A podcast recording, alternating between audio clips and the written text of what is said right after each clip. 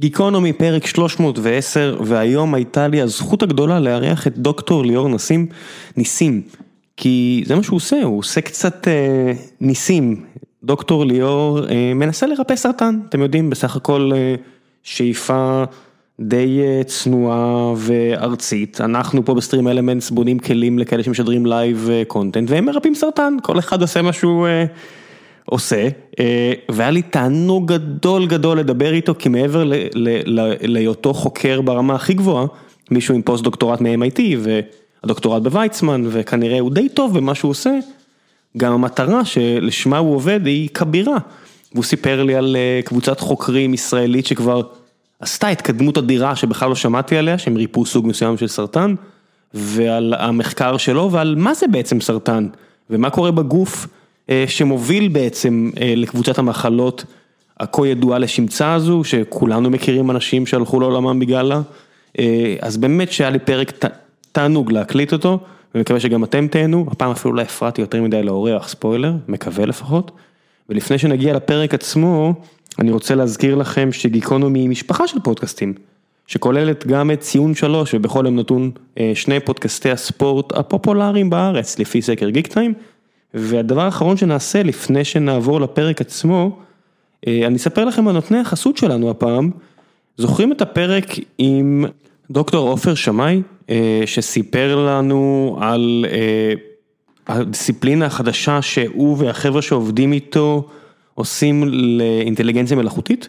היה פרק מאוד מיוחד ושמעו אותו לא פחות מ-15 אלף אנשים אה, עד כה, אז זה די חריג לפרק בתקופת זמן כל כך קצרה, טיפה מעל, טיפה מעל הממוצע באופן כללי, פרקים בטח של תקופת זמן כל כך קצרה, ודוקטור עופר שמאי מחפש מנכ"לית אה, לחברה שלהם. אם אתם, או ליתר דיוק את, מחפשת חברה, אה, להוביל חברה, מישהי עם ניסיון, מישהי שיודעת כבר איך להשיג מימון לסטארט-אפים טכנולוגיים, בטח בתחום ה-AI, מישהי שיש לה ניסיון בבניית תוכניות עסקיות, לחברת סטארט-אפ אה, שהיא די פורצת דרך, צריך לומר, אה, לא יודע אם ברמה של ליאור נסים, אבל מההיכרות הקצרה שלי עם דוקטור עופר, הייתי אומר שהיומרה לא בהכרח הרבה יותר קטנה. אני אשאיר לכם כתובת אימייל, אם את חושבת שאת מתאימה לתפקיד והרזומה שלך מרשים דיו כדי שישקלו את המועמדות שלך, או אתה, אין המודעה אה, הם ישמחו למנכ"לית אישה, אבל אם אה, זה מנכ"ל גבר עם אה, קורות חיים מרשימים דיו, אני בטוח שישקלו גם אותו. אז אני אשאיר לכם אה, אימייל ותשלחו את קורות החיים שלכם ותכתבו כמה מילים למה בכלל מעניין אתכם לעבוד עם חבורת האנשים המיוחדת הזו, ואולי לכו ותשמעו שוב את הפרק עם דוקטור עופר שמאי ותראו אם בכלל מתחשק לכם לעבוד עם האדם החכם במיוחד והמיוחד הזה. וזה מה שנעשה, ועכשיו אני אמסור לכם שהגיע הזמן לגיקונומי 310. עם דוקטור ליאור ניסים, על סרטן ואיך מרפאים אותו, תהנו.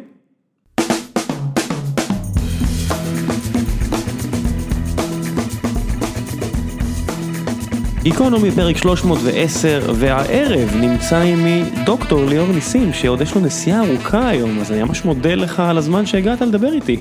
בשמחה. מאיפה אתה מגיע? איפה המעבדה נמצאת? בבית חולים הדסה עין כרם, שייך לפקולטה לרפואה של האוניברסיטה העברית. וואה, אתה מרביץ היום אה, קילומטראז'. די הרבה, כן. כדי להפיץ את המסר. בהחלט, כן. תגיד, כמה מציקים לך בימים אלו כבן אדם שמבין דבר או שניים על וירוסים?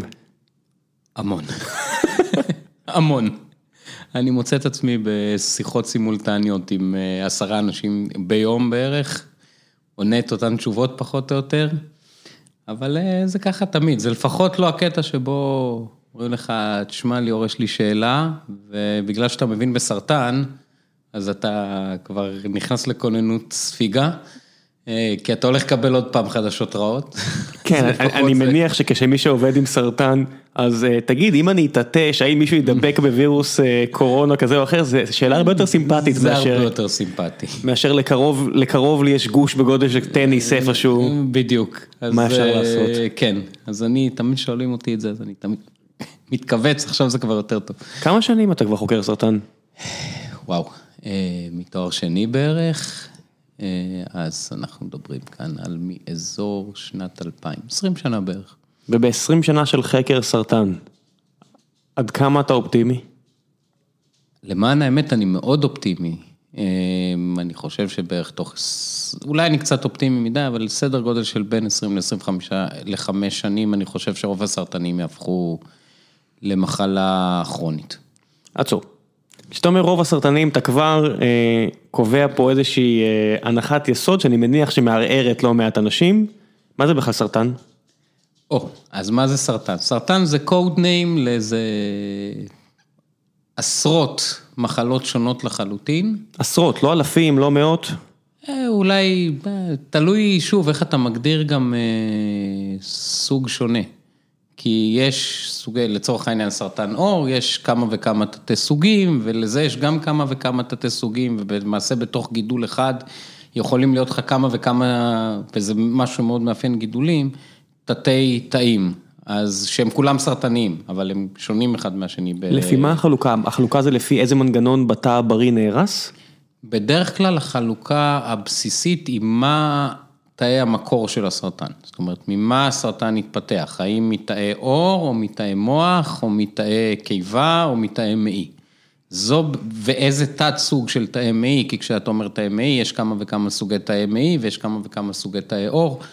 אז אה, החלוקה היא לפי זה, ואז גם לפי מה נוצר מזה, ואיך הגידול מתנהג, ולכל גידול יש כמה וכמה grades של... אה, ממאירות, שזה אומר כמה זה מסוכן וכולי וכולי. אז אנחנו מדברים על לפחות כמה עשרות של הסוגים הכי בסיסיים, ואתה יכול להגיע למאות, תלוי איך אתה סופר את זה. כמה זמן החלוקה הזו, הרי אני חפרתי למאזינים המון בתקופה האחרונה על, על הביוגרפיה של נפוליאון, ש, שתקפתי אותה מכל כיוון אפשרי עד, ש, עד שסיימתי את, את הממותה הזו, והוא מצא את מותו כמו כל האנשים ממשפחתו מסרטן קיבה. זאת אומרת, כשפתחו לו בסוף, אה, שהרופא האנגלי שבדק אותו בגלות שם בסנט אלנה, פותח לו את הקיבה, אומר, היה שם יותר גידול מתאים בריאים בגיל 51, זאת אומרת, עוד אז ידעו מה זה סרטן קיבה. כמה שנים כבר האנושות יודעת על הדבר הזה, והחלוקה הזו שתיארת עכשיו, זה נשמע כמו משהו שרץ הרבה אחורה, האם מה שהתפתח? זאת אומרת, התיעוד הראשון של סרטן מגיע ממצרים העתיקה. שמגלים שיש נגעים בעור, שאתה מנסה להוריד אותם ולא מצליח, כי הם חוזרים. ויוון העתיקה, אם אני זוכר נכון, זה המקום שבו גם טבעו את השם סרטן, כי גילו שזה נראה באמת בצורה הזאת של איזה גוש עם כל מיני דברים שמתפשטים לצדדים. אז האנושות חיה עם זה ומכירה את זה המון זמן. פעם זה היה יותר נדיר, מסיבות שהן גם סביבתיות, אבל בעיקר מסיבות של גיל, סרטן הוא מחלה של גיל בדרך כלל. בהסתברות כזו או אחרת תא משתבש, ואם אנחנו מתים בגיל צעיר, אז סביר פחות להניח שנחלה בזה. אה, גם, וגם כי יש כל מיני צבירות של נזקים שהם גורמים לתא לעבור, לעבור התמרה סרטנית, וזה קצת כמו רולטה רוסית, שאתה כל הזמן לוחץ על ההדק עם איזה קטח שאין לו שישה תאים, אלא לא יודע, כמה מיליונים. ובאיזשהו שלב זה יעשה את ה, את הקליק הגורלי, וזה הולך ומצטבר, אז גם יש נזקים שמצטברים עם זקנה, וגם יש לך פשוט את ההסתברות הזאת שבמשך הזמן משהו יקרה. זה, זה הסתברות גיאומטרית? זאת אומרת, זה כמו נורה שיש לנו, שבכל רגע נתון, החל משלב מסוים, היא אמורה להישרף בהסתברות כלשהי? אז זה בהסתברות שהיא... כנראה עולה אקספוננציאלית או סמי אקספוננציאלית, אה, קשה מאוד לכמת את זה, זה גם עניין של אה, איך שאתה חי והרגלים וכולי וכולי, אבל ההסתברות עולה די כמעט אקספוננציאלית עם הגיל. אני מצטער, אני הולך לשאול הרבה שאלות מטומטמות, אוקיי? אני מצטער. לא, אין דבר כזה, אני תמיד אומר לסטודנטים דבר אחד. שאלה מטומטמת, זו שאלה שהתביישת לשאול. אז אני לא מתבייש לשאול בכלל. מצוין. לכל תא יש בתוכו כל מיני, אה, התא בעצם בנוי בצורה מאוד דומה לתאים אחרים ואפילו לחיות אחרות. זאת אומרת, יש DNA, יש RNA, יש שם מפעל קטן לחלבונים, מאוד דומה. מה הקשר בין איך שאני חי, אותו אורג, אורג, אורג, אורגניזם שבנוי ממיליארדי תאים, לדפקה של תא אחד בודד? או, אז יש הרבה קשר. אני כאן, לפני הכל, רוצה לתת אזהרה. לכל המדענים ששומעים אותנו, אתם הולכים לחטוף התקף לב, אני מקריב המון המון המון המון דיוק בשביל הבנה, ותמיד יש trade off כמעט מוחלט בין דיוק להבנה, אז אני הולך לומר דברים שיהיו מובנים יותר לציבור הרחב, ויהיו מאוד, מעצבנים למדענים לשמוע, אבל אנחנו נצטרך לחיות עם זה. אל תרדד יותר מדי, אה, תלך על דרך המלך באמצע. אני מנסה על דרך המלך, אבל אה, זה תמיד יוצא שמדען שומע את זה ואומר, "אה, בסדר, ככה זה. זה קורה לי גם, כן, אני שומע. ו... אז ככה, יש המון המון גורמים שיכולים לגרום ל-DNA להידפק. אנחנו מתחילים מזה שבמהלך החיים שלנו, הכרומוזומים שלנו הולכים ומתקצרים. אנחנו למעשה חיים עם איזושהי פצצת זמן. לכרומוזומים שלנו, מהרגע שאנחנו מפסיקים להיות עובר, פחות או יותר, יש אורך מסוים, ובכל חלוקה של תא הם הולכים ומתקצרים. כל תא כל הזמן מתחלק, ואתה אומר, לא כל הזמן בוודאי מתחלק. שלא כל הזמן, אבל כל פעם שאתה מתחלק, לא, וה-DNA מוכפל, יש רצף בקצה הכרומוזומים שלנו, שנועד ב, למעשה להיות הפתיל הזה שמתקצר, הוא נקרא טלומר, הוא הולך ומתקצר, וככל שזה הולך ומתקצר, אתה מגיע למצב שבו בסוף אתה תקצר את ה-DNA החשוב באמת, והטלומרים יש להם הרבה יותר חשיבות מאשר סתם להיות רצף שמתקצר. אבל אנחנו חיים לחלוטין עם פתיל שמתחיל לבעור מהרגע שאנחנו פחות או יותר מפסיקים להיות עובר. והדבר הזה מאוד מאוד משפיע על היציבות של DNA. אז זה אחד, זה קיים אצל כולם. ומכאן יש מה אתה אוכל ומה אתה שותה ומה אתה נושם ולאיזה וירוסים נחשפת. כי יש- למה? למה מה שאני אוכל ושותה משפיע על ה-DNA, הוראות ההפעלה לייצור חלבונים בתא? יפה, אז כל פעם שה-DNA מוכפל, עלולות להיות שם אה, טעויות. אמ, הטעויות האלה הן רנדומליות, לרוב, כשאין שום דבר שמשפיע על קצב הטעויות, עדיין קורות טעויות, אבל בקצב איטי. טעויות זה טוב, ככה זה אבולוציה. נכון. ובלי טעויות לא הייתה אבולוציה בכלל, אבל הטעויות ברמת הפרט יכולות לגרום לתא לאבד את ההוראות שלו. ולאבד את היכולת שלו להתרבות רק בזמן הנכון, ולתת לו לקבל עוד כמה תכונות, ואני תכף אכנס לזה.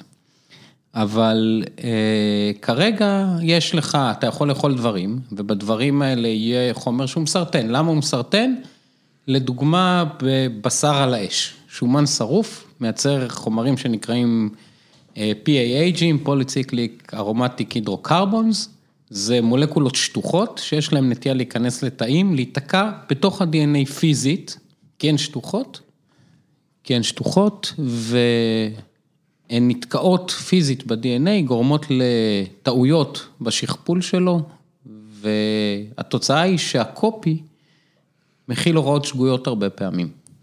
וההוראות השגויות האלה, אה, הרבה פעמים הן לא עושות כלום, אבל לפעמים הן גורמות לנזק, ואז לעוד נזק ולעוד נזק, ואתה אוכל עוד כל מיני דברים, וכמו שאמרתי, זה מין סוג של רולטה רוסית, כי הדבר הזה הוא קצת אקראי. כשמה שאמרת עכשיו זה לא פתוח לדיון, זה עובדה.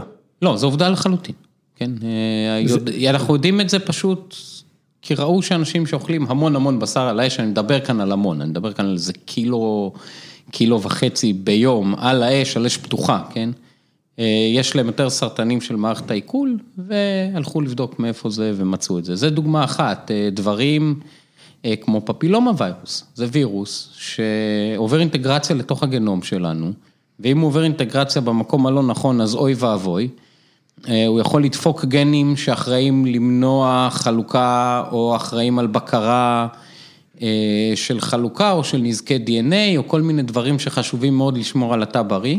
רגע, אז לפני שאתה ממשיך, אני רוצה שנייה עוד פעם לשאול שאלה. זה צד אחד של החלוקה. הרי תאים כל הזמן עושים פאשלות, ואז מגיעה אה, המערכת החיסונית של הגוף, מגיעה והורגת את התא הסורר. אם הוא לא הורג לפני- את עצמו. עוד לפני, לתאים יש מנגנוני בקרה, אה, שנועדו לגרום להם לא להפוך לסרטנים, למרות שקורה נזק. לדוגמה, אם יצאת פעם לשמש והתקלף לך האור, אז התאים שמתקלפים הם תאים שהתאבדו. יש מנגנון מאוד מאוד מובנה, שבו ברגע שתא מזהה שיש לו נזקי DNA, הוא הולך, כותב צוואה מסודרת, מסדר את הבית, סוגר הכל, סוגר את החלונות, פותח את הגז, וזהו. זאת אומרת, אה, קרינה מהשמש, אה, בסוף קרינה עושה נזק לאותו רצף DNA שיש לנו בכל תא, התא הספציפי על האור שחטף את הקרינה הזו מזהה שאין לו כבר יכולת להשתכפל בצורה תקינה, אז במקום להמשיך את מחזור החיים שלו, הוא פשוט מת. לפני, הוא מזהה שיש לו נזק DNA. שכבר עכשיו יש בעיה. שיש נזק DNA בכלל, באופן כללי, זה לא אכפת לו איזה. הוא מזהה שיש נזקי DNA, הוא הולך והורג את עצמו.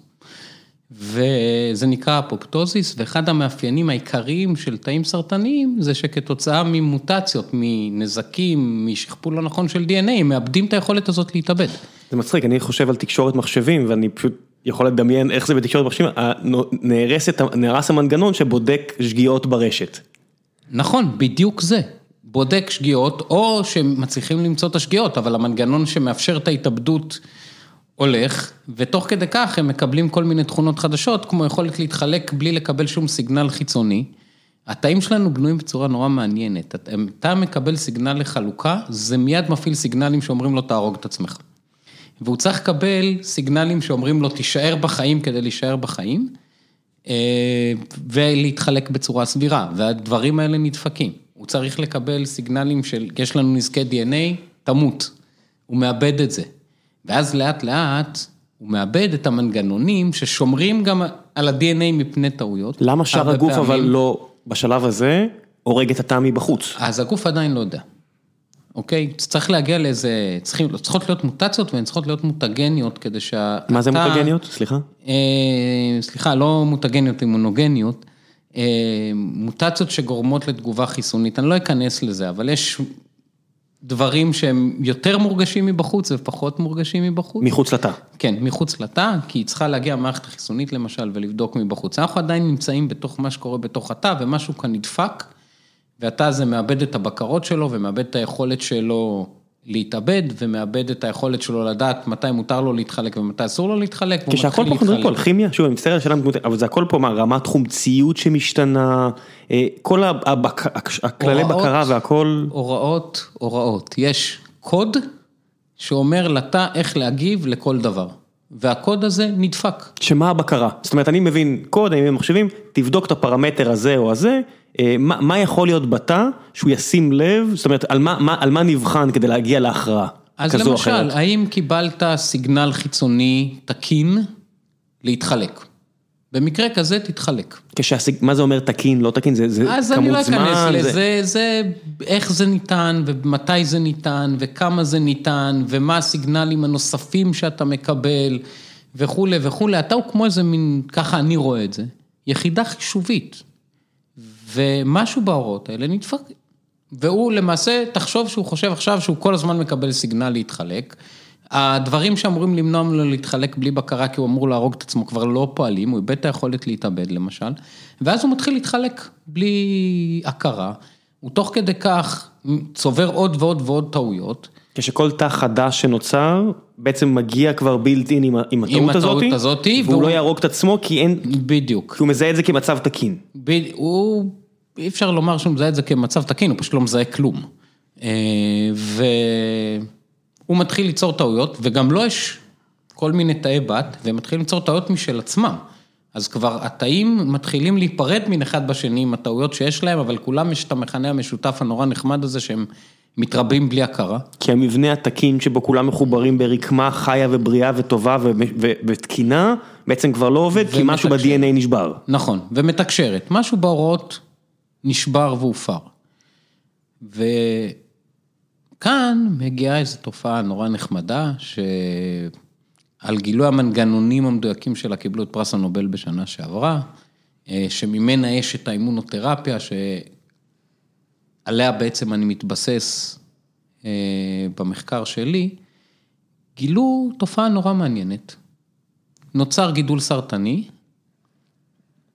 תאים של המערכת החיסונית מתחילים לתקוף אותו הרבה פעמים, ואז בן לילה, במכה, הם מפסיקים להתנהג, הם מתחילים להתנהג כאילו שהוא לא קיים. מתעלמים ממנו לחלוטין.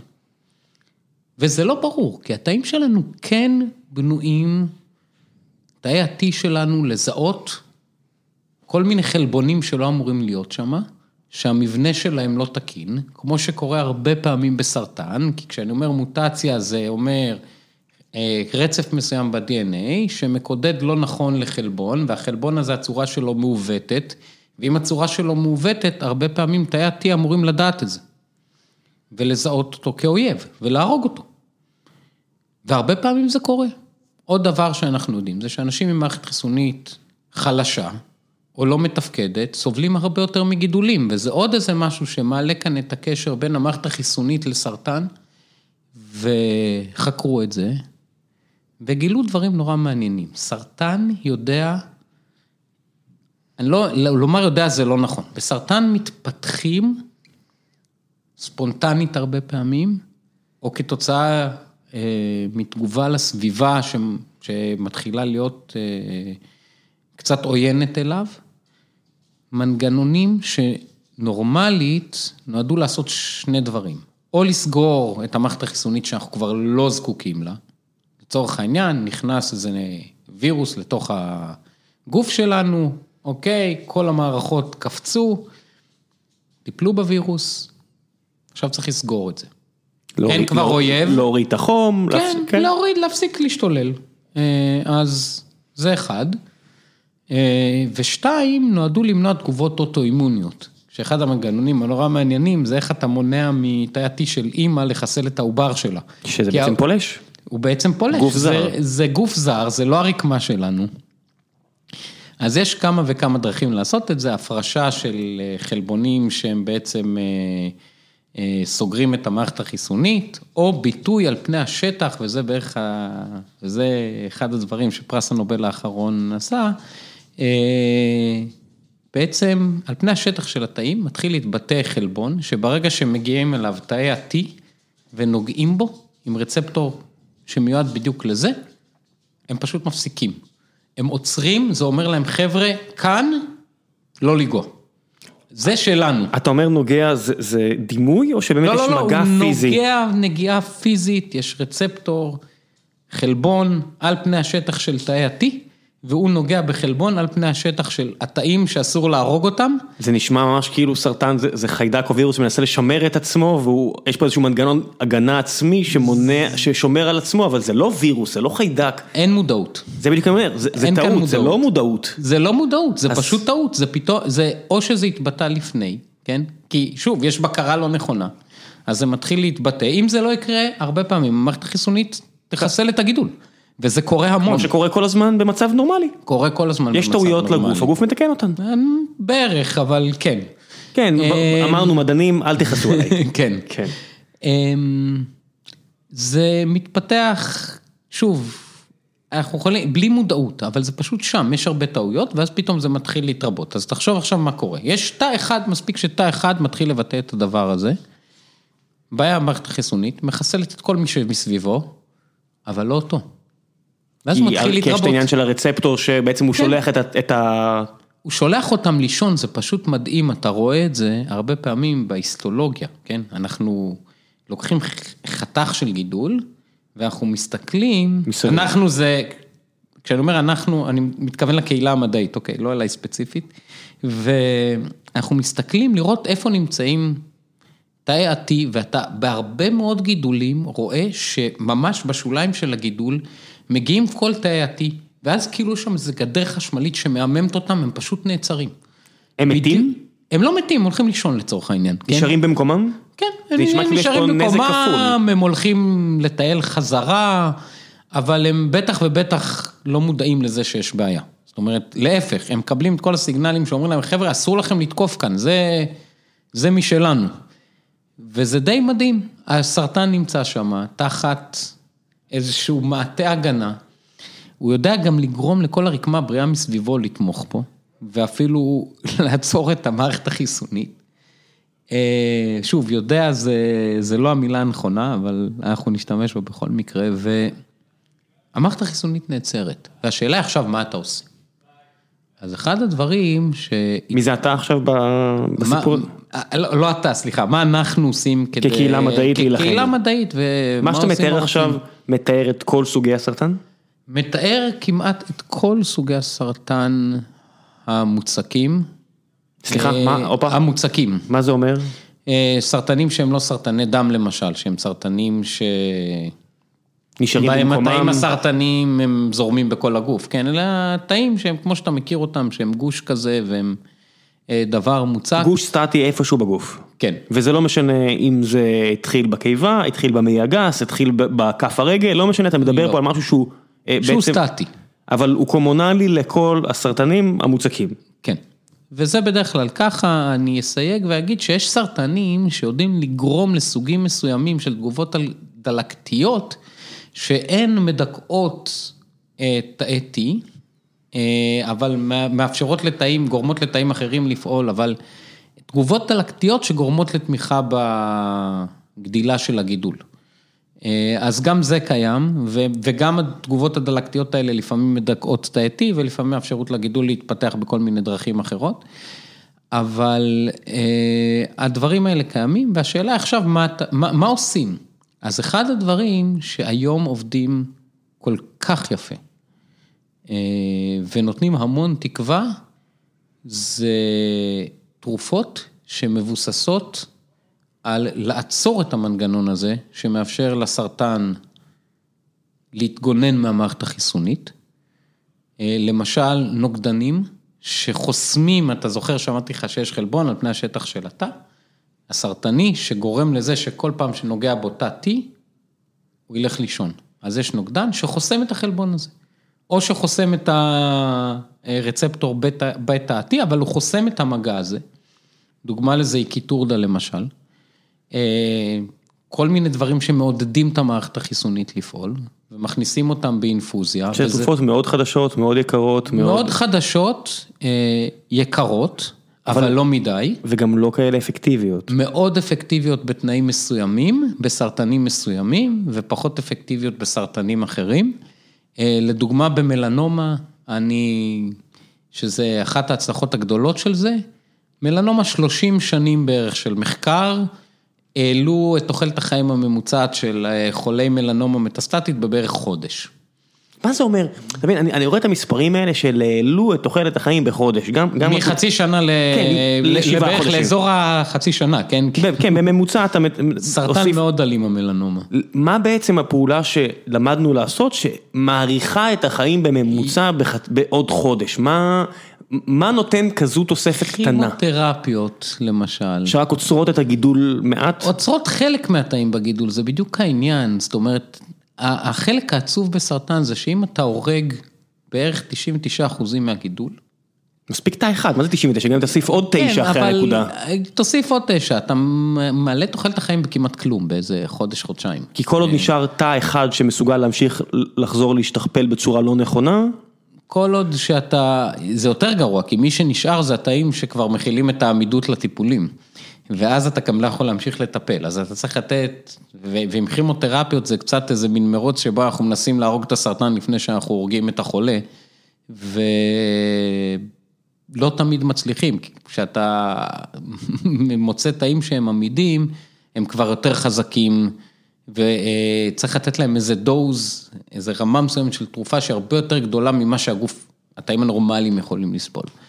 אז זה לא עבד כל כך טוב, בטח ובטח לא בדברים כמו מלנומה מטסטטית, מלנומה גרורתית שהיא נורא נורא אלימה.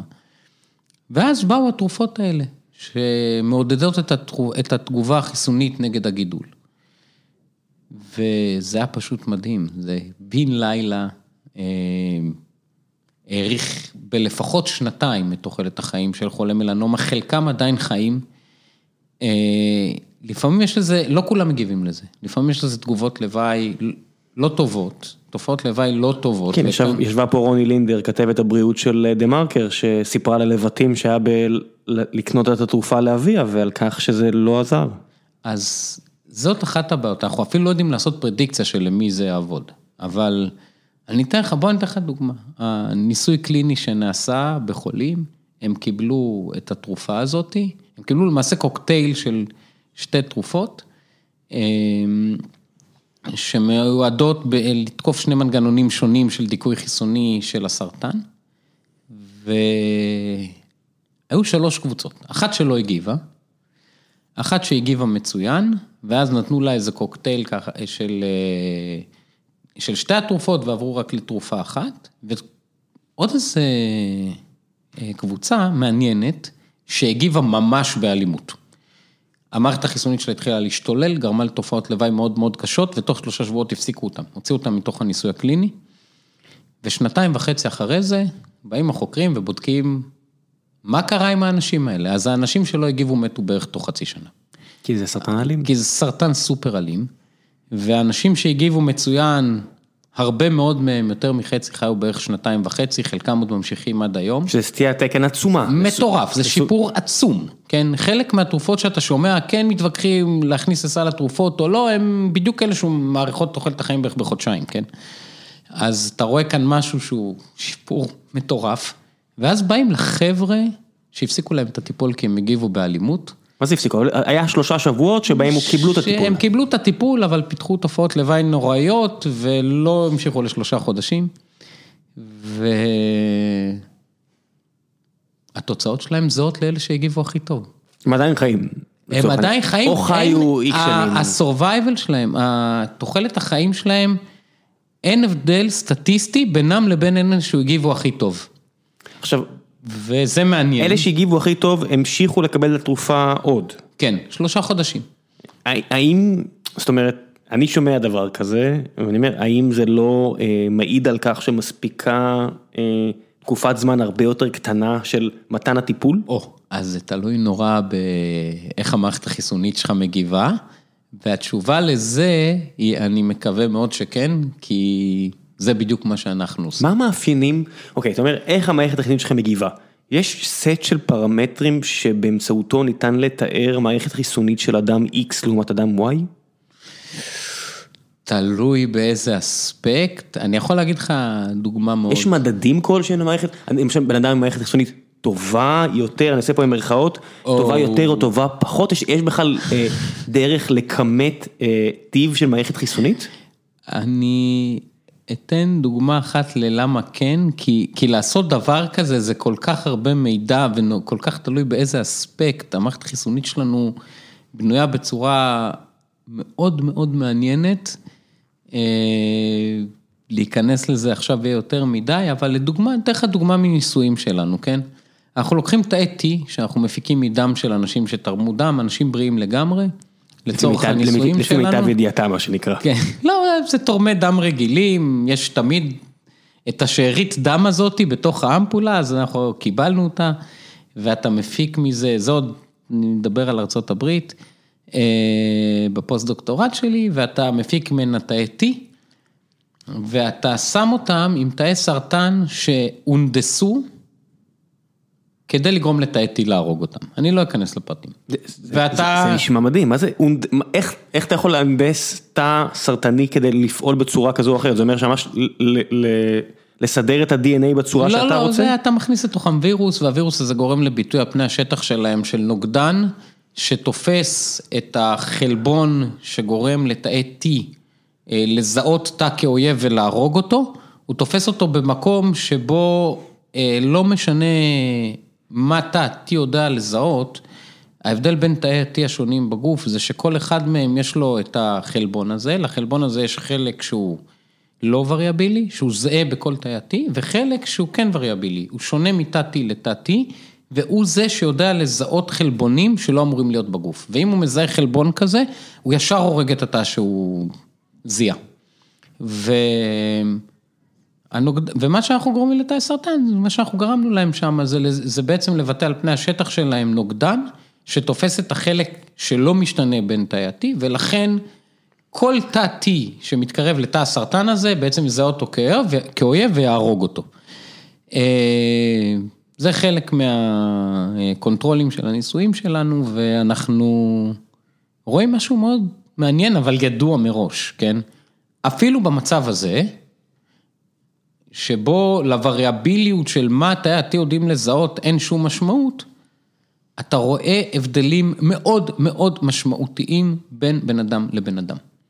יש כאלה שהמערכת החיסונית שלהם, אפילו במקומות שהם הרבה פחות אמורים להיות, להוביל לתגובה, מגיבה מאוד באלימות. לבעיה ספציפית. לבעיה מאוד מאוד ספציפית, ויש כאלה שיותר חלש. למה? שוב, יש מיליון סיבות לזה, אני לא אכנס לזה, אבל זה ככה, זה שונה בין בן אדם לבן מה, אדם. אוקיי, אז אני מבין שהתשובה מורכבת, אבל זה משהו שהאנושות כבר יודעת לכמת יודעת, אותו? יודעת לכמת אותו, אתה, זה שוב, זה תלוי באיזה אספקט. אני כן. אגיד לך למה אני שואל. זאת אומרת, אה, במידה והייתי רוצה לעשות משהו עם חייל, זאת אומרת, להריץ שורה של ניסויים, רק למען האיזון החוזר, לראות, אני אנסה לאכול ככה, אני אנסה להתאמן ככה, אני אנסה לישון יותר, אני אנסה לישון פחות, אני אנסה כל דבר כדי לקבל תשובה מאיזושהי בדיקה של המערכת החיסונית התחזקה או נחלשה, ואז לדעת מה לעשות יותר עם עצמי. אז את התשובה הזו של, אתה יודע, כל ניסוי תלוי בתוצאה שלו. אז התוצאה צריכה להיות, לפי מה שאתה אומר, החשיבות של מערכת החיסונית למלחמה בסרטן או למניעה של סרטן מערכת החיסונית, אז אני הייתי רוצה על עצמי, במחשבה הפרטית האנוכית שלי, לדעת אם ניסוי שאני עושה על עצמי מוביל לשיפור או, או הרעה במערכת החיסונית. לא, אז זה, כאן זה לא בא מהפוטנטיות של המערכת החיסונית, זה יותר דברים שתלויים בגידול, והדברים האלה הם יותר אקראיים. בהתפתחות שלהם זה סמי אקראי, כי זה בעצם התפתחות של מנגנונים שמאפשרים להתגונן מהמערכת החיסונית, נותנים לגידול אפשרות להתפתח.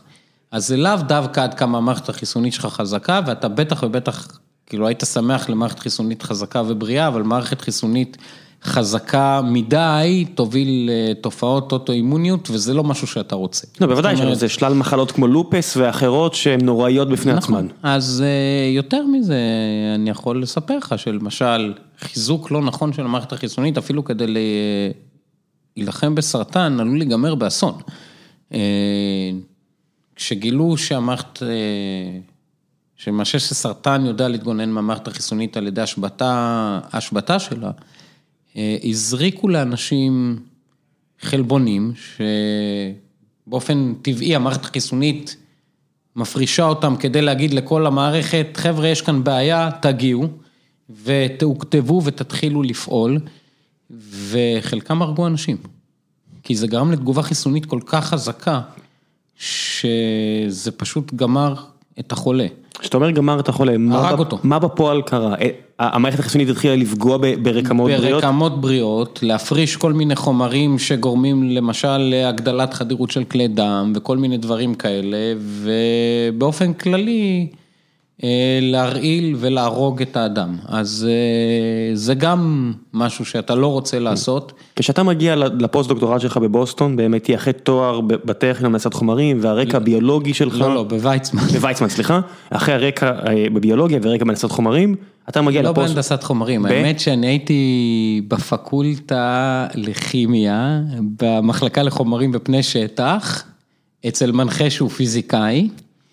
אה, ועשיתי ביולוגיה. אז רציתי לשאול, מה ידעו באותו שלב? זאת אומרת, מה מהדברים שאתה סיפרת עכשיו ומה מהמחקר שהתחלת לעבוד עליו הוא cutting edge חדש? ומה זה כבר ידע של הרבה שנים שרק חיכו לטכנולוגיה שתדביק את היכולת שלנו לעשות משהו בנידון. אז בוא נעשה סדר. תעשה סדר, תודה. אמ, עד עכשיו דיברנו על מה זה סרטן ועל התפקיד של המערכת החיסונית. עכשיו בוא נדבר קצת על מה שאני עשיתי. אז אני התחלתי, למעשה בתואר שני עשיתי מחקר מאוד בסיסי של סרטן, אה, ניסיון להבין את המנגנונים שגורמים לסרטן, אה, להבין אותו. ו... זה משנה באיזה יונק, אם זה בכלל יונק? זה משנה אבל קצת, יש לנו מודלים, אתה יכול לעבוד על עכברים, אתה יכול לעבוד על תאים של בני אדם, אבל זה לא באמת מה שמשנה. מה שמשנה זה שהמחקר הביולוגי באותו זמן, עובד על בואו נבין איך פועלים המנגנונים של סרטן, ובואו נקווה שנמצא משהו שיאפשר לנו לרפא סרטן. כי אנחנו מגששים באפלה משהו. כי אנחנו מגששים באפלה, כי זו הגישה של הביולוגים, הגישה העיקרית של ביולוגים, אז בטח ובטח... יכול להסביר מה זה אומר הגישה של הביולוגים, לעומת גישה של מהנדסים או פיזיקאים או רופאים? אז ביולוגים למעשה מנסים להבין, שואלים את השאלה איך זה פועל. שאלה מאוד חשובה, כן? כי בלי איך זה פועל, לא היינו מגיעים לכל מה שאנחנו יודעים היום. אבל המטרה היא להבין איך זה פועל. המטרה היא לא לרפא סרטן. ו... של בי... המטרה של ביולוגים. המטרה של הביולוגים, כן. והיא מטרה מאוד חשובה, כן? אה, שלא תבין לא נכון לשנייה שאני מזלזל בזה, אבל אני באתי לרפא סרטן. אה, מאוד לא יומרני מצידי. מאוד. אתה אומר בעיה מימי יוון העתיקה, כן, חיכתה הבעיה הזו לפתחה במשך שלושת אלפים שנה ואתה הגעת לפתור אותה. ואני החלטתי שאני ארפא סרטן, זה קצת ונדטה אישית. אה, כמו כל סיפור טוב. כמו כל סיפור טוב, הוא מתחיל לפני 42 שנים, אני הייתי בן שלוש, אמא שלי מתה מסרטן, אה, ואני הייתי אז גדלתי ביפו, משפחה מתחת לקו העוני. אתה זוכר את הגיל שבו אתה מבין מה קרה לאימא? גיל שלוש. אתה- אתה- בהלוויה, אני, אני עדיין זוכר את ההלוויה, יש זיכרונות מגיל שלוש? הזיכרון הזה כן. זה זיכרון מאוד מאוד חזק, אני גם זוכר שאני רציתי לראות איך קוברים אותה ולא נתנו לי, ואחרי צרחות, צעקות ונשיכה בברך של מישהו, אה, דוד שלי מעלה אותי על הכתפיים ומאפשר לי לראות את זה. אה, אני זוכר את זה, זה, זה היה, זו הייתה חוויה מאוד חזקה. מבט אחרון על אימא נחרט באיפה זה ששמור זיכרון במוח. כן, אני לא הבנתי לגמרי מה קורה, אני גם, זה שוב, זיכרון מעומעם, אני לא לגמרי הבנתי מה קורה, אבל הבנתי שזה חשוב ואני צריך לראות את זה. ו... ובערך באותה תקופה אני מחליט שאני לא יודע מה זה סרטן, ואני לא יודע מה קרה, אבל אני יודע שאני את הדבר הזה הולך לחסל. וזהו. ואז התחלתי בדרך הלא קצרה הזאתי, ו... כשבאיזשהו גיל, לא יודע, גיל תיכון אתה אומר, אוקיי, אז הדרך הכי טובה זה ביולוגיה? אז הדרך הכי טובה זה יש ביולוגיה. אנשים שהולכים להיות אונקולוגים, אני יודע מה. נכון, אבל אונקולוג ירפא אנשים מסרטן. אני לא החלטתי לרפא אנשים מסרטן, אני החלטתי לחסל סרטן. זה לא טקטי, זה אסטרטגי, זה המלחמה. אסטרטגי, כן, אין לא כאן, קרבות. זה מלחמה ולא לוקחים כאן שבויים. ו... וזה נורא מעניין, והתאכז- בין השאר, כי... רגע, רגע, אתה רץ. אתה מגיע לתואר הראשון. הרבה מהקורסים בביולוגיה בתואר ראשון, הם לא קשורים לסרטן. אתה רק מה, מחכה שההקדמה תעבור כדי שתגיע לדבר האמיתי? אני צולח המון חומר משעמם, ולטעמי.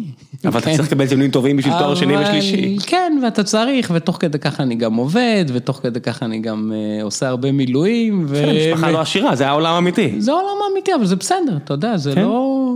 אין... אה, לא- בירושלים, כן? אה, לא, זה בתל אביב עוד בתואר ראשון. תואר ראשון, ואז אני מתחיל תואר שני בוויצמן, במעבדה של פרופסור ורדה רוטר, מקבל כלים מאוד מאוד חשובים למה שאני אעשה בהמשך. אה, חוקרת מאוד מאוד מוערכת ומאוד ידועה, כשבאת אליה עם המטרה המוצהרת, את סרטן. לרפא סרטן.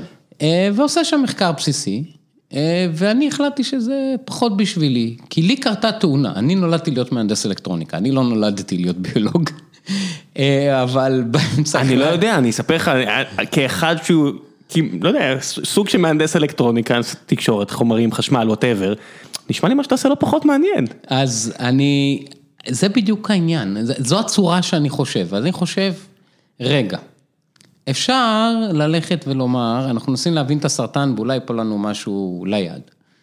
אבל אני לא הולך לחכות לזה, ואני לא רוצה להבין את הסרטן, ואני לא מדבר עם טרוריסטים. אני רוצה לבנות משהו על בסיס הידע שקיים לנו. אה, אז עוד הייתי נאיבי וחשבתי שידע, שהידע שיש לנו זה מספיק. אנחנו מדברים על סוף שנות ה-90. אנחנו מדברים כבר על 2004 בערך, כי אנחנו כבר אחרי תואר ראשון ותואר שני. אה, אני מחליט ללכת לגישה שונה, שבה אנחנו נהנדס פתרונות. אה, ואני מבין שאני אצטרך ללכת לאנשים שחושבים קצת שונה, ופיזיקאים מתחילים אז, היום זה מאוד נפוץ, אבל טיפין טיפין ובהיסוס לפלוש לתחומי הביולוגיה, ואני מגיע לפיזיקאי בשם רועי בר זיו, שבדיוק אה, ממש זמן קצר לפני כן התחיל במכון ויצמן, אה, ו-to make a long story short. לא, לא, לא, לא, לא, לא, זה לא בפורמט הזה. איך אתה מגיע למצב שפיזיקאי במכון ויצמן, אתה מצליח לשכנע אותו בבעיה שהיא כל כך ביולוגית? אז הוא עושה ביולוגיה מסוימת, הוא עושה ביולוגיה שבה אתה לוקח את הבפנוכו של תא, אה, מפוצץ את התאים, לוקח את כל מה שיש בפנים, או את כל מה שרלוונטי לביטוי חלבוני בפנים, אתה זורק על זה DNA בתוך מבחנה, וכל ה machinery הזה עדיין פועל ומייצר חלבונים, והוא עושה מזה, הוא יודע איך לקשור את ה-DNA ב nano scale למשטחים ולעשות דברים מגניבים בצורה מטורפת. אוקיי. אבל הוא לא נוגע ביצורים חיים. והיה לי נורא קל לשכנע אותו, אני מגיע אליו, אני אומר לו, אני קובע איתו פגישה, אומר לו, שלום, שמי ליאור, אני חשבתי לעשות אצלך דוקטורט, הנה הגיליון ציונים שלי, אה, והנה קורות החיים. הוא לא לוקח את הדפים ואומר לי, תשכח מזה, אין לי מקום. זה המשפט הראשון שעד היום אני מזכיר לו ששמעתי ממנו. ואני אומר לו, תשמע, אולי נדבר בכל זאת. אז אנחנו מדברים בכל זאת, אה, והוא מספר לי מה הוא עושה. מה במה שהוא כי עשה? הוא פיזיקאי, והוא מתעסק בביולוגיה, ואני אבל מסתכל ליאור, יש מלא פיזיקאים בוויצמן. נכון, למה דווקא הוא? כי הוא עושה ביולוגיה והוא מעניין אותי. ואני מדבר איתו, והוא אומר לי, טוב, אתה יודע מה, הנה, זה מה שאני עשיתי בפוסט שלי, הוא מראה לי איזה מערכת, שוב, שקשורה לזה, שמפוצצים חיידקים ולוקחים את התוכן שלהם ומפתים מהם חלבונים. אומר לי, תגיד לי מה, אם יש לך רעיון מעניין, מה לעשות עם זה. אז אני הולך לחשוב על זה קצת, אומר לאיזה חבר שלי, גלעד, תשמע, אני, יש לי איזה משהו לפצח, בוא נשב, הוא לא ביולוג, הוא לומד מחשבים. אה, בוא נשב על זה. אומר לי, אין בעיה, תביא אלכוהול ובוא אליי.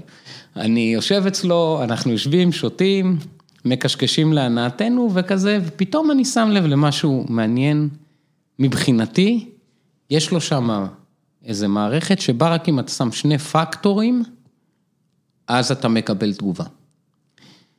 ואני אומר, אתה יודע מה, יש לנו בעיה מאוד קשה. היום, כשאנחנו רוצים לבנות, אז.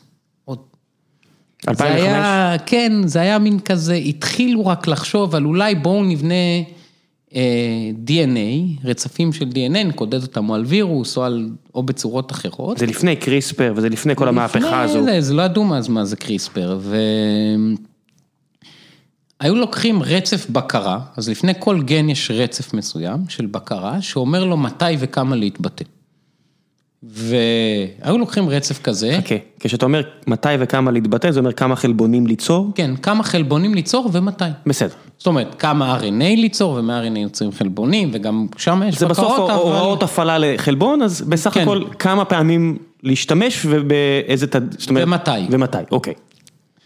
אז לוקחים כאלה דברים שהם פעילים ביתר בסרטן מול תאים נורמליים, ולדבר הזה מחברים גן שהורג, ומכניסים את זה לתאים. גן שהורג זה, זה אותו גן בכל אה, כל תא? לא, זה גנים שבדרך כלל לוקחים מטוקסינים של חיידקים, או כל מיני דברים מהסוג הזה, אני לא אכנס לזה, אבל גן שכשהוא מתבטא, הוא הורג את התא. זאת אומרת, שוב, כשהוא מתבטא זה אומר הוא מייצר חלבונים שהורגים תא. כן. בסדר. ואז הרצף בקרה הזה מבקר יצור של רעלן, והרצף בקרה הזה אמור להתבטא רק בתאים סרטניים ולא בתאים נורמליים, וזו הייתה הגישה עד אז. אבל זה לא מספיק מדויק, כי למצוא רצף כזה שפעיל רק בתאים סרטניים ולא בתאים רגילים, זה מאוד מאוד קשה, וזה לא מדויק. תחשוב על זה שיש לך ערימה של מטבעות. עזוב, נו, זה- זה ארבע- ארבע מיליון ת- אה, אותיות? לא, לא, זה לא עניין של 4 מיליון אותיות. ארבע זה מיליארד, עניין- סליחה. זה לא עניין של אותיות, זה עניין של איזה גנים, איזה רצפי בקרה פעילים באיזה תאים, כן?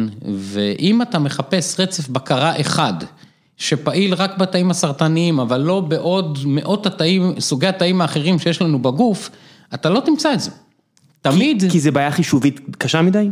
זה לא עניין של בעיה חישובית, זה פשוט בעיה של קומבינטוריקה, זאת אומרת, לא, התאים שונים אחד מהשני, מה זה כל בעיה? אחד מבטא סטים שונים של גנים. אתה לא יכול להגיד לי זה לא. בעיה חישובית, זה בעיה קומבינטורית. זה אותו דבר. אה, זה לא, לא, שקול. בסדר, אנחנו נסתכל על זה אחרת, אוקיי? התאים שלנו שונים אחד מהשני, בכל אחד יש גנים מסוימים שמתבטאים וגנים שלא מתבטאים, וזה תלוי ברצפי הבקרה האלה, קוראים להם פרומוטורים. כי ה-DNA זהה בכל התאים, אבל נכון. בעצם מה מופעל ומתי מופעל משתנה מתא לתא. משתנה מתא לתא. בסדר. ואם אתה רוצה למצוא משהו שמופעל רק בתאים סרטניים, אבל לא בכל התאים האחרים, תהיה לך בעיה מאוד מאוד קשה, כי בכל סוג תא יש לך סטים שונים לגמרי, ובסוף זה יתבטא לך באיזשהו תא אחר בצורה נורמלית, וזה יגרום לך להרג של תאים נורמליים, ואתה בבעיה.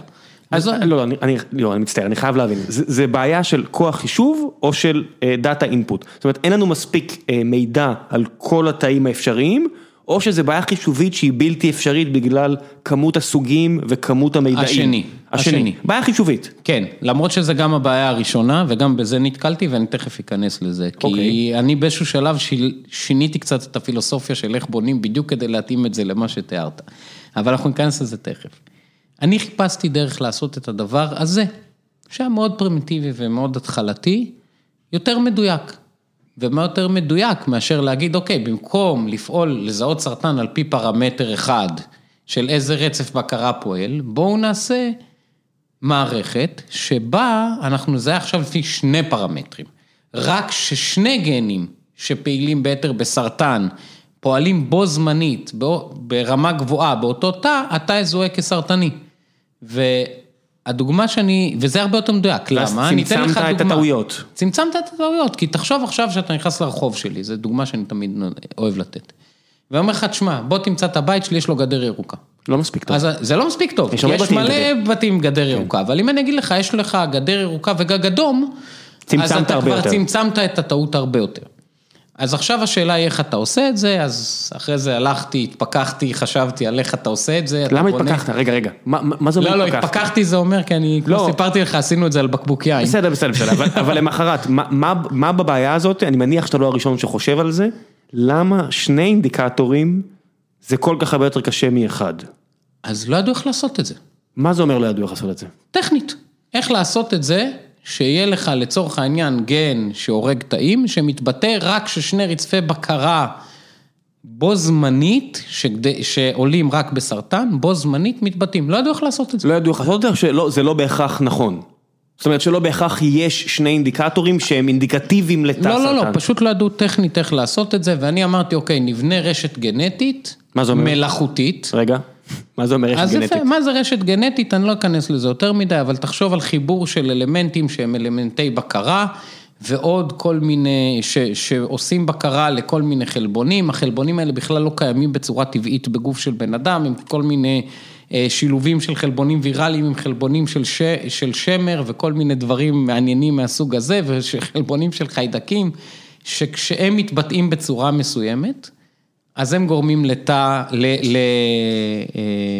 לגן אה, שהורג את התא להתבטא, זה בנוי ככה שרק כששני רצפי הבקרה האלה מתבטאים בו זמנית, פועלים מאוד חזק בתא, התא הזה מזוהה כסרטני, מתבטא גן שהורג אותו.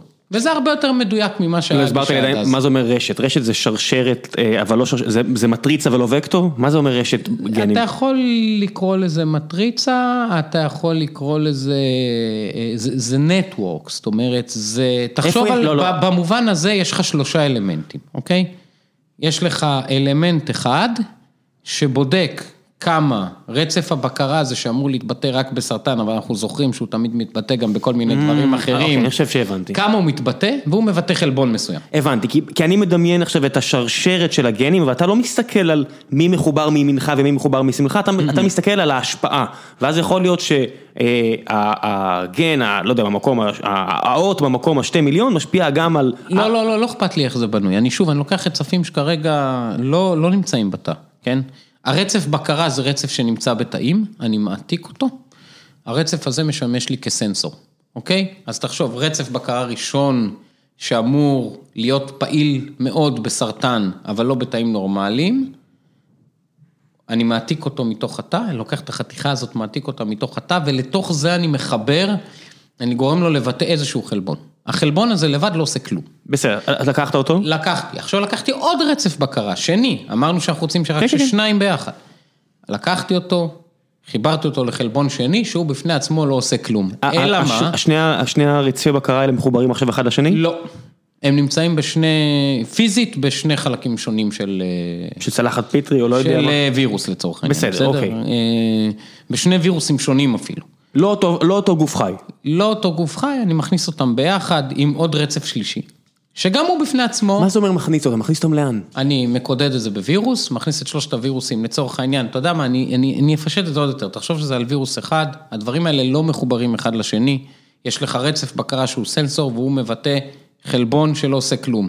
רצף בקרה שני שהוא סנסור לסרטן, והוא מבטא חלבון שלא עושה כלום, ויש לך רצף שלישי שהוא רצף בקרה שלא פעיל בכלל בתאים של בני אדם. ושלושתם על אותו וירוס. ושלושתם לצורך העניין נכנסים ביחד לתא, אוקיי? הרצף השלישי הוא זה שעושה, ששולט על ביטוי החלבון הרעיל, ואז מה קורה? אם זה נכנס לתא שבו אף אחד מהרצפים האלה לא פעיל, אז לא קורה כלום. ואם רק אחד, אז זה מבטא את החלבון, לא, הוא לא כן. מפעיל אותו, הוא מבטא אותו. הוא מבטא חלבון שלא עושה כלום, אבל כששניהם פועלים ביחד, אז שני החלבונים השונים שנוצרים משני רצפי הבקרה השונים, נקשרים אחד לשני, ומייצרים קומפלקס שמפעיל את רצף הבקרה השלישי, וזה מייצר גן שהורג. זה מצחיק, זה כמו, אתה יודע, שאתה מייצר, לא יודע זה מה, AND gate. אוריאה ניטרט, חומר, חומר נפץ כזה פרימיטיבי של הפלסטינים, אתה לוקח חומר אחד שהוא לא, לא משנה כלום, חומר שני שלא עושה כלום, ביחד באמבטיה, ביחד, זה הופך לחומר בדיוק. נפץ. אז זה בדיוק זה, אז זה באמת עבד. מה, עבד, מה זה אומר עבד? עבד זה אומר שאנחנו בדקנו, אתה בוויצמן דוקטורט, מה, מה, מה, אני בוויצמן בדוקטורט, אנחנו בודקים האם הגישה הזאת בכלל יכולה לעבוד, האם הדבר הזה יותר מדויק מלעבוד לפי פרמטר אחד, האם זה בכלל עובד, כן? רגע, רגע, רגע, אתה רץ. שמת בווירוס, או כמה וירוסים, והכנסת את זה מה, לתא סרטני בעכבר? אז הכנסתי את זה לא, אנחנו עכשיו ברקמה בלבד, תרביות רקמה, מכניס את זה לתרביות רקמה סרטניות, מכניס את זה לתרביות רקמה לא סרטניות, ובודק את מי זה הורג ואת מי לא, ומשווה את זה, א', האם זה מצליח להרוג את תאי הסרטן, וב', האם זה מצליח להרוג את תאי הסרטן בלי להרוג תאים נורמליים. איך ידעת, אה, אה, מדובר פה על שני רצפי DNA, והשלישי, אותו פצצה, או אותו בקרה, מאיפה ידעת מאיפה לבחור, מה זה, זה ניחוש? לא, זה לא ניחוש, זה מבוסס דווקא, האמת, על הנה, למה חשוב המדע הבסיסי? על דאטה שיצרה ורדה רוטר בתאי סרטן ריאה, במודל של תאי סרטן ריאה. ואני בודק, משם מוציא את רצפי הבקרה האלה. אני אחרי זה אכנס למה עשינו יותר יפה, אבל אה, מוציא את זה, בודק את זה, הדבר הזה פועל. פועל יפה, פועל הרבה יותר טוב מאינדיקטור בודד כמו שהיה עד אז, אנחנו מראים שזה מאוד מדויק ואתה יכול גם לשחק עם הפרמטרים של איך זה בנוי כדי להגדיל את הדיוק וכדי להקטין את כמות התאים הרגילים שמתים, הנורמליים שמתים כתוצאה מזה וכולי וכולי. זה פועל ממש יפה ואנחנו ממש מתלהבים. אה, זה השלב שאתה מדמיין נובל? אני, אני לא מבין, כאילו, בחיים שחוקר... זה בשלב שאתה נורא נורא מתלהב, יותר מזה אתה, אחרי זה גילינו, שנה אחרי זה, שבאותו זמן שאני עבדתי על זה בוויצמן, עבדו על זה ב-MIT, בלי ידיעתנו, מישהו אחר ניסה לעשות גם כן רשת שתעשה את אותו, גנטית שתעשה את אותו דבר, אנחנו השגנו אותו, אנחנו פרסמנו שנה לפניו, פרסמת מאמר לפניו? לפניו, שנה לפניו. יש דבר כזה שנקרא IP מדעי? זאת אומרת, זה שפרסמת לפניו, לא, כתבנו פטנטים, היה IP שהוא פטנט. של מכון ויצמן, של דאג, מכון ויצמן שדאג לכתוב אותו. אבל כשאתה בא לכתוב פטנטים, אני מכיר את זה מעולם הטכנולוגיה, יש פרווי שמישהו צריך ללכת לבדוק שאף אחד לא עושה, עשה משהו דומה, עשה, לא עושה. הבנתי. אז אה, כתבנו פטנט, פרסמנו את זה, אני הייתי נורא מאושר. הלכנו לדבר. עם אונקולוג, נכון, קיבלתי על זה דוקטורט. אה, הלכנו לדבר עם אונקולוגים, והם אומרים לנו, כן, תשמעו, זה נורא נחמד הסיפור הזה, באמת, זה לא יעבוד. למה? אז אני אומר לו למה, הוא אומר לי בדיוק את הסיפור הזה, תראה, אתה צריך להכניס את הדבר הזה לתוך התאים הסרטניים. אין לנו שום דרך להכניס את זה לכל התאים הסרטניים, אנחנו יכולים להכניס... איפה אונקולוגים יודעים מה אפשר או לא אפשר לעשות? הם יודעים, הם יודעים, אנחנו אז יודעים. מה, ו- רגע, רגע, מה זה מה זה הם יודעים, הם יודעים? מאיפה הרופא יודע מדע? הרופא הספציפי הזה יודע מדע מצוין, אומרת, כי הוא גם חוקר. הבנתי, הבנתי. והוא גם מפתח אמצעים להעביר דברים לתוך תאים סרטניים, וזה פחות חשוב, זה דיטקס, אבל הוא אומר, תראה, אנחנו יכולים להגיע, להכניס DNA לכמות מאוד קטנה של גידול, לחלק קטן מהגידול, ואם אתה תהרוג, והמשפט הזה שמלווה אותי מאז, 99 אחוזים מהגידול, אתה תאריך את תוחלת החיים של החולה בבערך חודש. אז מה שאתה עושה לא יעבוד בכלל. איזה מכה לבטן. כן, אבל אני כבר יודע את זה מראש, אז זה פחות... אה, אז אני אומר לו, תשמע, חיפשתי לפתור את הבעיה של הספציפיות, לא של האפקטיביות, תמיד יש לך גם ספציפיות וגם אה, אפקטיביות. ספציפיות, איך אני הורג סרטן בלי להרוג תאים סרטני, בלי להרוג תאים. נורמליים. והשני זה אפקטיביות, איך אני הורג את כל הסרטן. איך אני מרפא? איך אני מרפא? אני אומר לך, כן, כאילו, אתה יודע, פותרים את החלק הראשון, עכשיו hold my beer, אני הולך לפוסט. עצור, עצור, אני חייב לדעת משהו. בשלב הזה, כתבת מחקר. אין אה, אנליסטים של בייר ושל, אה, לא יודע מה, אלף חברות תרופות בעולם שאומרות, הופ, יש פה הזדמנות למיליארדים, בוא נביא את דוקטור ליאור לגרמניה, או לברקלי, או לא יודע למה, עזוב אותך מפוסט-דוק ב-MIT, בוא תחקור את זה עבורנו, אנחנו נביא לך כסף, תחקור את זה. אז עדיין כולם סקפטיים. עדיין, ה- כל הדיסציפלינה המדעית שלי היא בחיתוליה. עוד אז. עוד אז, היום הדיסציפלינה הזאת ידועה כסינתטיק ביולוגי, זה אחד הדברים הכי חמים בביולוגיה. מה רק- קרה בין לבין? רגע, רגע, אז אני- אז- אתה שוב מגיע לסוף, אבל אתה טס לבוסטון, אני טס לבוסטון לפוסט דוקטורט. איך איך איך איך נוצר הקשר ביניכם? ועם מי שעשית אצלו את הפוסט-דוק? אני יצרתי קשר איתו, נראה לי שהמעבדה שלו מעניינת, אני יוצר איתו קשר, אומר לו שאני רוצה לבוא אליו לפוסט-דוק, בא, מתראיין, למה הוא לא סקפטי?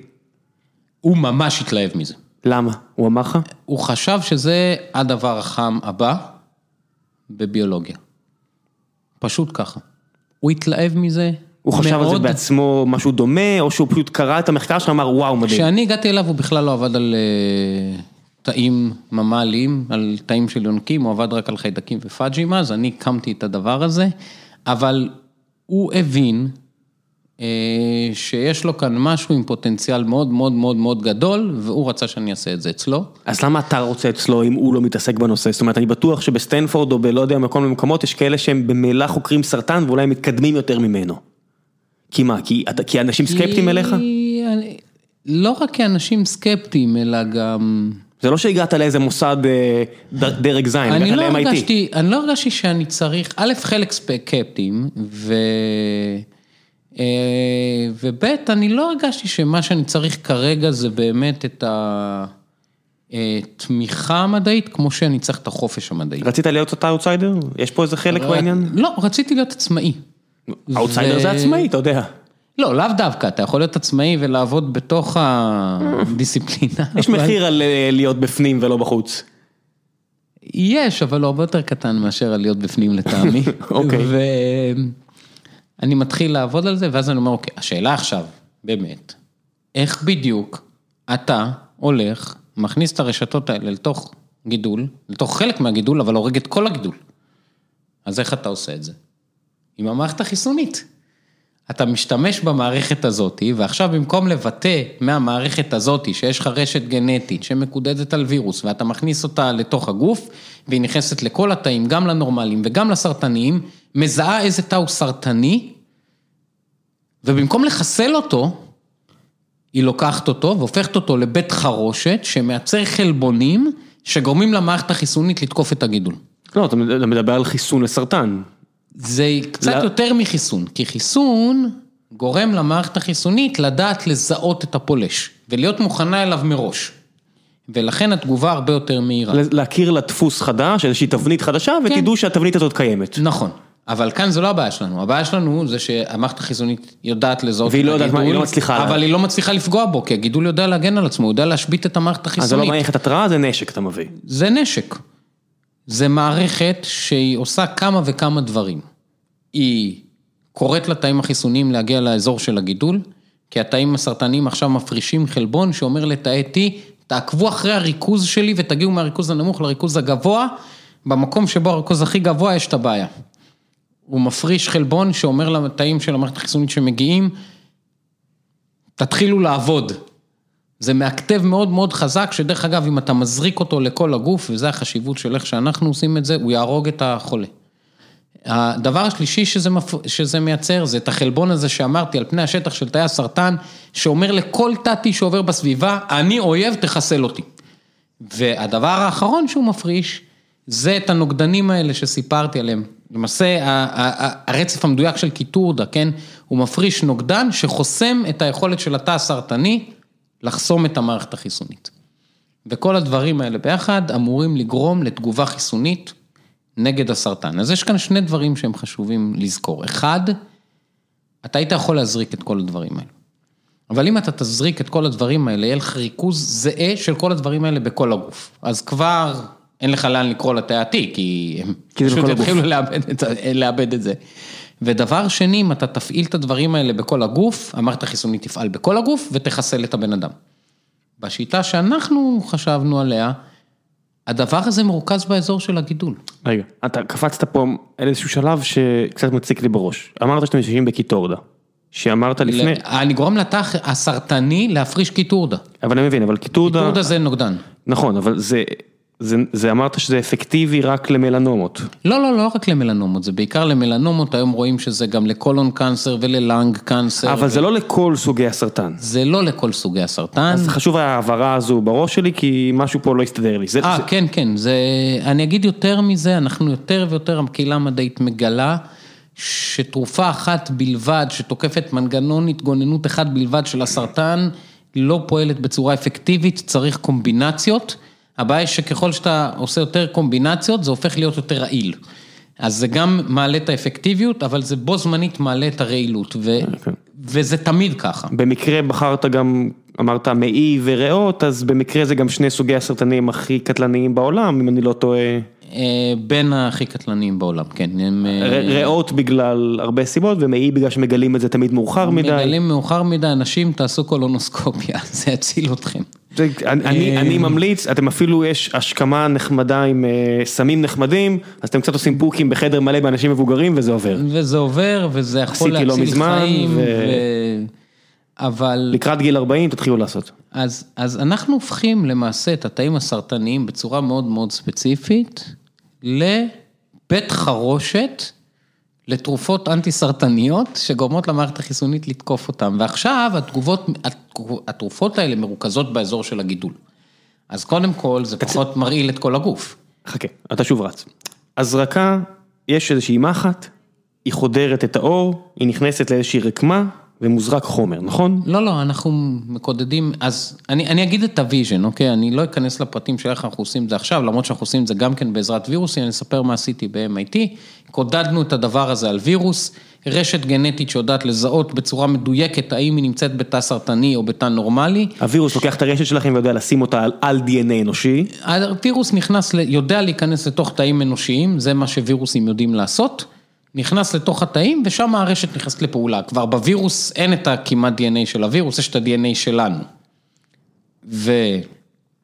ושם קורה אחד מהשניים.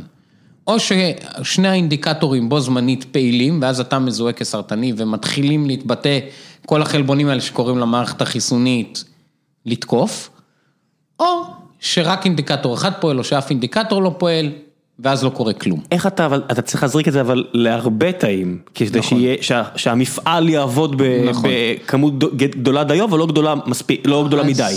יש כמה שיטות להזריק, אחת זה להזריק את הווירוס ישירות לתוך הגידול, השנייה היא להזריק אותו סיסטמית. אה, במודל שאנחנו עבדנו עליו, שהוא היה מודל של סרטן שחלות מפושט, פשוט הזרקנו את הווירוס לחלל הבטן של העכברים. היה גידול מפושט. יצרנו גידול מפושט בחלל הבטן של העכברים, והזרקנו את הווירוס לתוך חלל הבטן של העכברים. למה? כי זה קל יותר? אה, כי רצינו משהו שהוא מצד אחד בודק האם אפשר להגיע בהזרקה שהיא לא לגמרי לתוך הגידול, אלא אה, תתפשט יותר בחלל הבטן, האם זה יהיה אפקטיבי לעשות דבר כזה.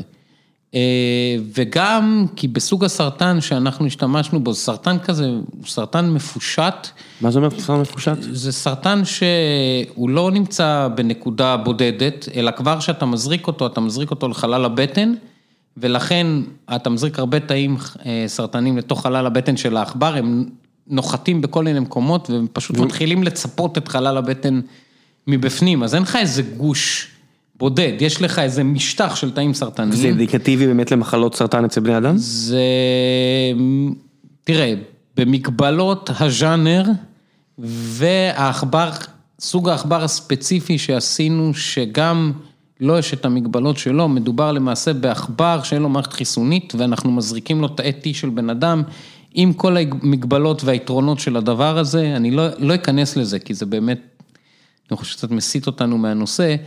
אה, אבל זה זה מאוד חשוב אבל, כי יש לדבר הזה גם מגבלות. כי אם זה לא עובד שמה זה בטוח לא נכון. אם זה לא יעבוד שמה זה כבר לא יעבוד, אבל זה שזה עבד שמה לא אומר שזה בוודאי, יעבוד. בוודאי, זה זה רק צעד ראשון הכרחי. זה צעד ראשון הכרחי, ו- וכאן אתה קצת חושב, אתה אומר, תראה, אני כמ- כמי שמנסה להנדס פתרון, רוצה ללכת ולבדוק אותו קודם כל במערכות היותר קלות לבדיקה.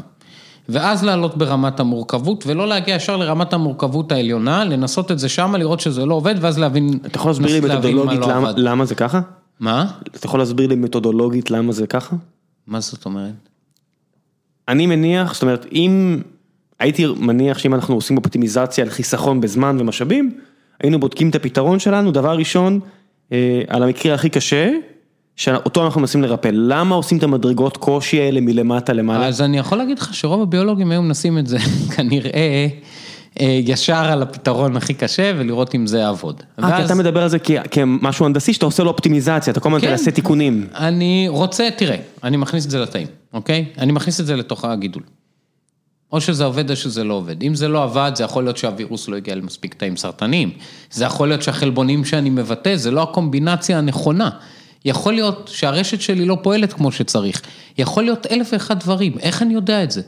אם אני לא אתחיל, ו- ואני מדבר איתך דרך אגב, ב- בצורה שאני מתאר לך את המערכת, זו עוד הייתה דרגת המורכבות הגבוהה של המערכת, כי אני לפני כן עשיתי דברים שהם. מרמת מורכבות בתרביות, ואז מודל עכברי פשוט מאוד, ואז מודל עכברי קצת פחות פשוט, ואז מודל עכברי עוד יותר פחות פשוט, כן? ובשלב הזה עצרנו כי זה הספיק כדי לפרסם את זה בסל, וזה... וזה כבר אה, פוסט-דוק. וזה כבר התחיל לסיים את הפוסט-דוק שלי.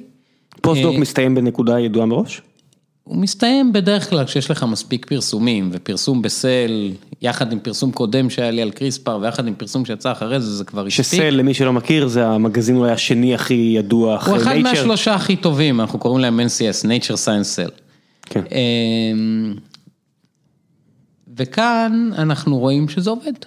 עכשיו יש לך התאים הסרטניים אמ, מייצרים את הדבר הזה, זה גורם לתגובה חיסונית נגד הגידול, שהיא אפקטיבית, שוב, במגבלות המודל הזה, שהוא מודל מאוד פשטני, אה, עכברי, אה, אבל עדיין.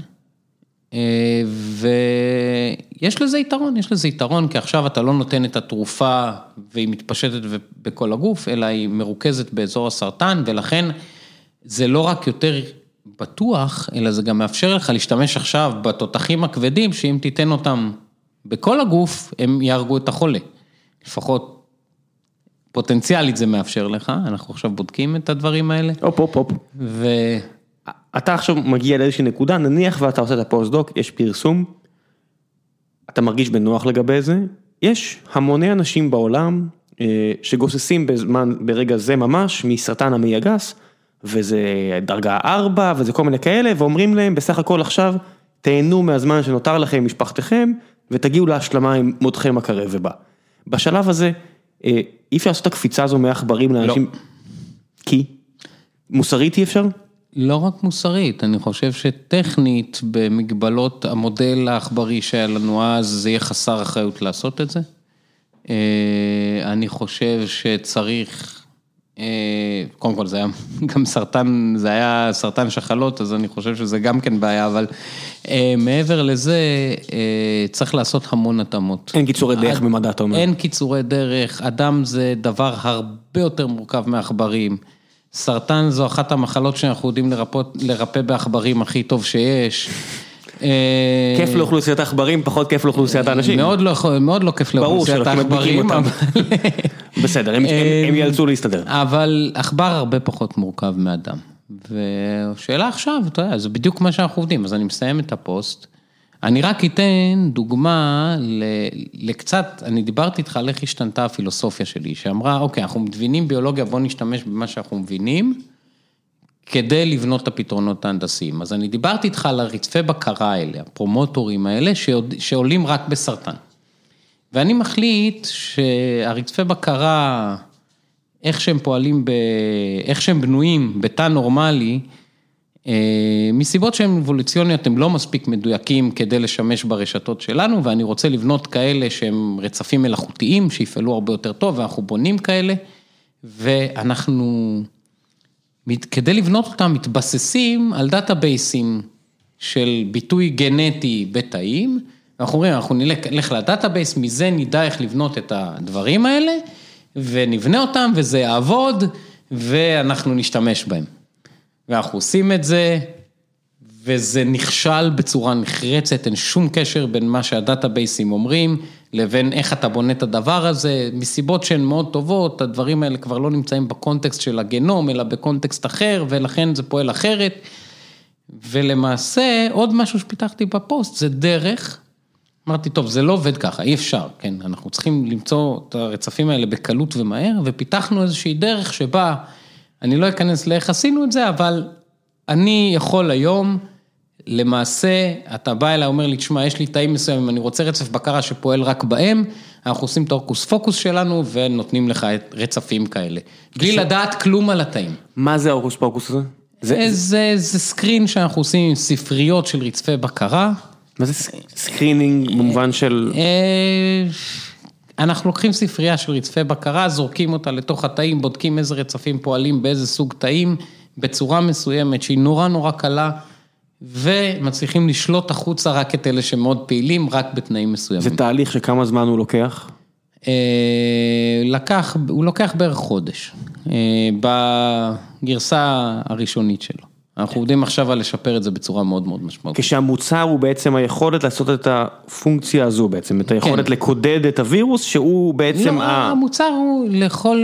המוצר, אני עושה במרכאות, כן, כמובן. התוצר, התוצר, לא התוצר, מוצר. סליחה, סליחה, התוצר. התוצר הוא יכולת לקחת רצפי בקרה שפועלים רק בתנאים מסוימים, זה לא חייב להיות סרטן דרך אגב. אם אתה מחליט שאתה רוצה משהו שפועל בתא עור ולא בתא ריאה, אתה בא אלינו, אנחנו עושים את זה ומביאים לך. אתה רוצה מה שזה לא יהיה, בתאי גזע ולא בתאים אחרים וכולי וכולי, אתה יכול להחליט גם בסרטן מול דבר אחר. לא יודע, אני מדמיין אותה, אנחנו יודעים היום שאלצהיימר נגרם מתאים מסוימים שמתיישבים במוח בצורה כזו או אחרת. אז עם- זה, אני לא אכנס לזה, זה כבר משהו אחר לגמרי, אבל מה שאני מנסה להגיד כאן זה שהתפיסה עכשיו, שאני לפחות חושב שהיא חשובה, היא איך אנחנו מצליחים לעשות משהו שעובד גם בתנאים שבהם אין לנו מספיק מידע. איך אתה עושה את הדברים האלה? איך אתה בונה את המערכות שלך ככה שהן יעבדו, למרות שאתה לא יודע את כל מה שאתה צריך לדעת, כי הגוף ותא בודד זה פשוט בלגן אחד שלם, ואנחנו לא באמת יודעים מה קורה שם. ניסוי וטעייה? לא, אתה עושה את זה בעזרת אה, הנדסה נכונה ובנייה של מערכות נכונות. לדוגמה, אני עכשיו עם פרופסור רמיז טכ- אה, דניאל מהטכניון, עובדים על איך לעשות את זה ככה שההנדסה של הרשתות האלה לדיוק תהיה הרבה הרבה הרבה יותר חכמה. אה, אני לא יכול יותר מדי להיכנס לפרטים, אבל אנחנו עושים את זה בצורה שהיא הרבה הרבה יותר חכמה והרבה יותר מתקדמת מהניסוי וטעייה שעשינו עד עכשיו. אה, הוא דרך אגב מהנדס אלקטרוניקה שגם כן בא לביולוגיה, זה, זה גם קורה עכשיו והוא- יותר ואתה ויותר. מרגיש שהוא מביא איתו כמהנדס חשמל דיסציפלינות שלא הכרת? הוא עושה ביולוגיה. לא, כן, אני מבין. היום. אני אומר, אבל אתה- כן, אתה- אתה מרגיש כן, שהוא הביא איתו כן. דיסציפלינות אחרות? בטח. מה בטח. למשל? אה, הוא מסתכל, הוא, הוא מביא דיסציפלינה של הנדסה שהיא מאוד מתודולוגית. ההנדסה שאני עושה היא מאוד אינטואיטיבית.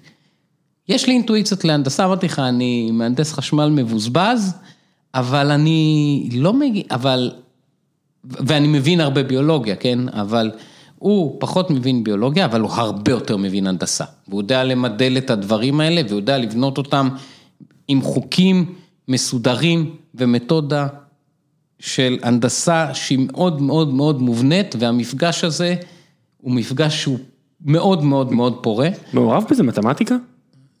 בכמויות... אה, איפה? הוא עושה את זה, המודלינג שהוא עושה. אז המתמטיקה מעורבת במודלים ההסתברותיים סטטיסטיים שלו? אה, לא יודע אם הסתברותיים, סטטיסטיים, אתה יכול לשאול אותו, דרך אגב יהיה מאוד מעניין לדבר איתו. אה, אבל הוא עושה את המודלינג הזה ברמה מאוד מתקדמת ובבנייה של רשתות מתקדמות ואיך אתה עושה לדברים האלה אופטימיזציה בצורה המאוד מאוד נכונה. אה, יחד עם זה אנחנו עובדים על איך אתה מוצא רצפי בקרה נכונים. יחד עם זה אני עובד על איך אתה בונה רשתות יותר מתקדמות, שיודעות לעשות זיהוי הרבה יותר טוב. עם יותר משני פקטורים? אתה יכול גם יותר משני פקטורים, אני לא אכנס לזה יותר מדי, אני רק אגיד שבגלל ש- איך שסרטנים, אמרתי לך שבתוך הסרטן יש כל מיני סוגי תאים שונים, בגלל שכל אחד צובר אה, מוטציות, טעויות בעצם שונות אחת מהשני, אז אתה לא רוצה להיות מדויק מדי. אם אתה תהיה מדויק מדי, אתה תאבד אפקטיביות. אז אולי להגיע לשלוש, שלושה, אולי ארבעה אינדיקטורים, אתה לא רוצה להגיע ליותר מזה. אה, אנחנו מחפשים איזה חלבונים צריך לבטא כדי לתקוף איזה סוג גידול. אה, ועוד כל מיני דברים אה, מעניינים מהסוג הזה. אז למה מאיפה מגיעה ההכרזה שלך בתחילת הפרק, שאתה חושב שאנחנו 20 שנה רחוקים מהיום שבו יש תרופה? אז אני רואה את האימונותרפיה היום ואיך היא פועלת. ואיך היא פועלת כבר היום בקליניקה. תראה, הדברים שאני עושה, הרי אני לא המצאתי את האימונותרפיה, מה שאני עושה, זה הלוואי.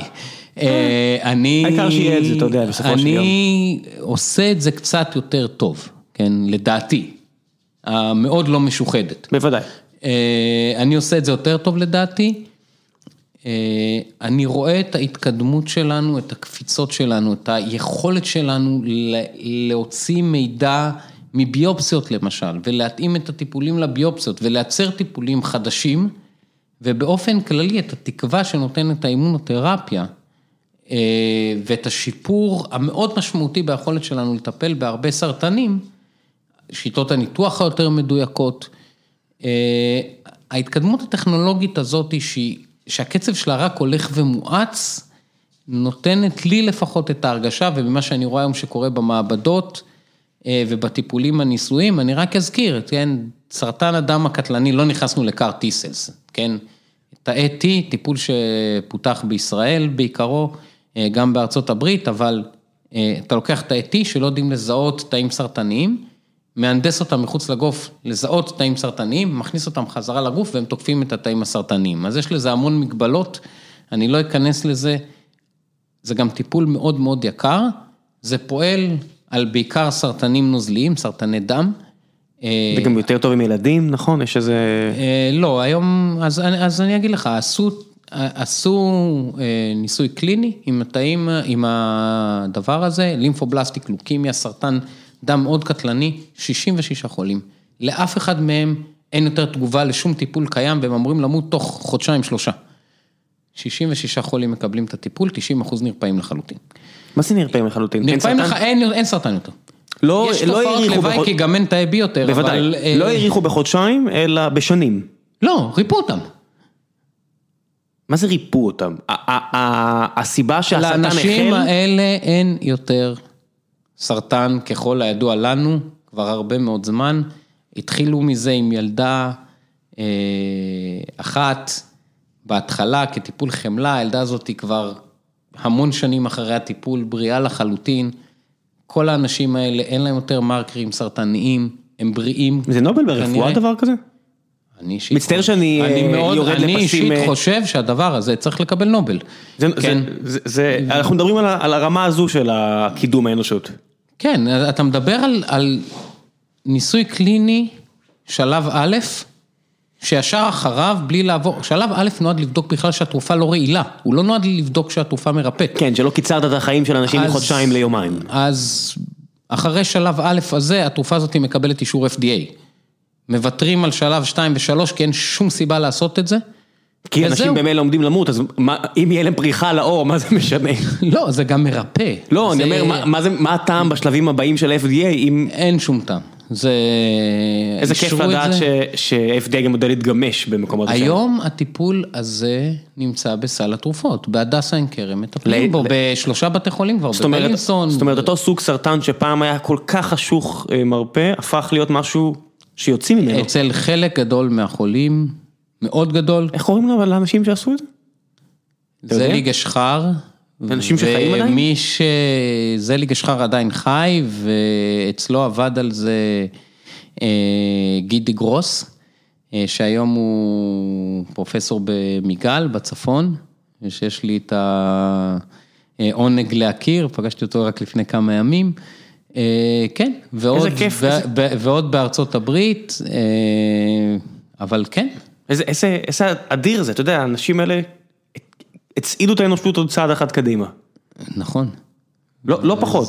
לא פחות. אה, זה שוב, זה בשיתוף עם ארצות הברית, אבל אה, אני חושב, אז מה אם? אבל. אה, הבשורה, זה הרבה כסף מחקר כזה? הם הקימו אז הרבה כסף באיזה מובן? אה, כשהקימו את Kite Pharma שהתחילה עם זה, היא גייסה תוך שנתיים שני מיליארד דולר, אם אני לא טועה. יכול להיות שאני קצת טועה במספרים, ועשתה אקזיט של 12 מיליארד תוך חמש שנים.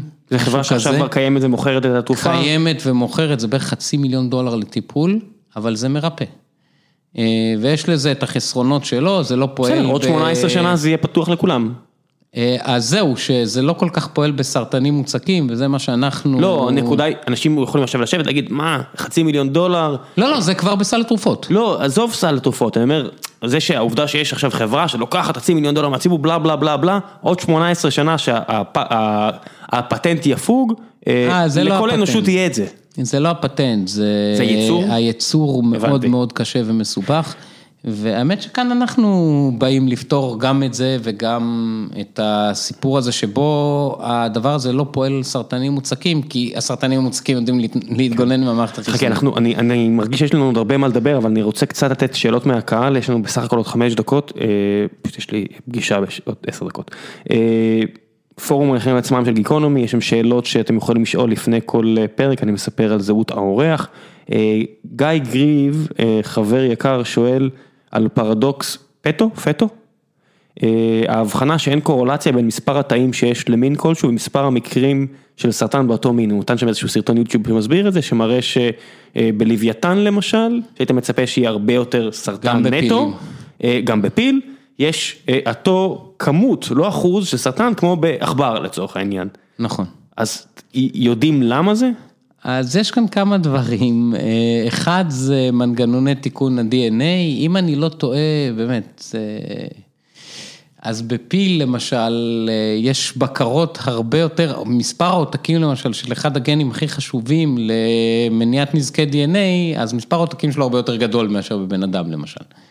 אז הדברים האלה הם דברים אבולוציוניים, ותחשוב על זה ככה, כן, יש בזה המון היגיון, כי אם אכן הפרדוקס הזה לא היה קיים, אז לא היו קיימים גם לוויתנים. לא היה יכול גדולות, כן. כי הם מוצפות בסרטן. אז אם אתה רוצה לייצר לוויתן, אז האבולוציה צריכה לדאוג לזה שהלוויתן לא ימות לה מסרטן לפני שהוא מתרבה. שלא יהיה שם כדורגל. ובשביל כן. זה הוא צריך מנגנונים יותר יעילים מאשר בבן אדם. אה, שמונים סרטן. דני אה, רבד, אה, רושם מגלית, היי ראם שרמן, if you can please ask him to share relevant publications or links on his research. אז תשלח לי לינקים שאתה יכול לפרסם ואני אשים אותם? כן, בטח, אפשר גם להיכנס פשוט לאתר שלנו, כל הלינקים האלה נמצאים באתר, אה, אתה כותב את השם שלי באנגלית, ליאור ניסים, זה L-I-O-R-N-I-S-S-I-M, אה, ואתה כבר תגיע ל Google Scholar שלי או לאתר שלי, ואתה יכול למעשה לדעתי לכתוב את זה גם בעברית, ליאור ניסים, ולהגיע לאתר, אז אין בעיה. עמית שרון שואל, האם הוכח מדעית קשר כלשהו בין עודף צריכת סוכר לבין סרטן מסוג מסוים? וואו, אה, טוב, לא בהתמחות שלי, אבל עודף צריכת סוכר, אה, מאוד לא בריא, ואני, קשה לי ככה off the sleeve לענות, אני אזהר, אבל אני אגיד שאני, אם אני זוכר נכון, אז כן, זה מעלה את הסיכון. אבל יהיה מאוד חסר אחריות מצידי לומר תשובה שהיא, no כן, no comment, עמית, no comment, דיברנו פה על uh, uh, שומן שרוף, גם אם בכמויות גדולות, יש קורולציה, לא קורולציה, יש קוזליטי. יש קוזליטי ידוע. גם עברנו מקורולציה לסיבתיות, uh, בבירור יש קשר בין שומן שרוף, שומן חיה שרוף. אנחנו יודעים גם את הקשר הזה. כן, כן, אני אומר, יש, יש את כן. הסיבתיות, אז שמה זה כן, סוכר, no comment, תבדקו, תקראו, ליאור לא רוצה לטעות בלשונו. אני מציל אותך מעצמך, דוקטור כן. ליאור. אה, עקיבא בלוך, נעשה עוד שאלה אחת, שתיים, ואז אני חייב להפוך לדלת. מה הדבר הכי משפיע על הסיכוי לחלות בסרטן, שאנשים רגילים יכולים להשפיע עליו בחיים הפרטיים שלהם? אני אתן את הדוגמה שלי, עישון. את הדוגמה שלך שאתה נמנע מעישון. אז אני הפסקתי לעשן. אוי ואבוי, עישנת? לפני שנה וחצי עישנתי. אתה עם ונדטה נגד סרטן עישנת? כן. איך? אה, וואו. זה הרגל מגונה שהתחיל בצבא ונמשך יותר מדי זמן. ו... למה הפסקת? כי הגיע הזמן להפסיק וזה כבר נהיה מסוכן. ו... זה נהיה מסוכן מהרגע הראשון. האמת היא שאני גם גולש, בבוסטון אני הפסקתי לגלוש, התחלתי לעשן יותר, הגעתי לארץ, עליתי על הגלשן. איזה גלשן? אתה בירושלים. אני נוסע לתל אביב, ואני אפואי במקור.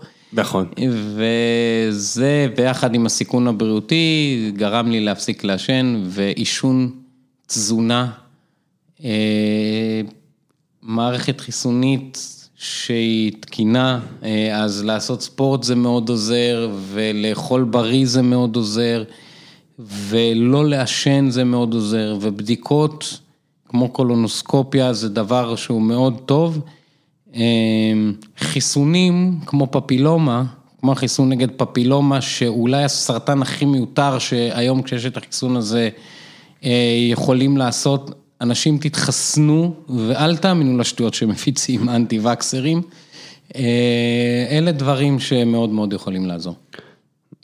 המלצות.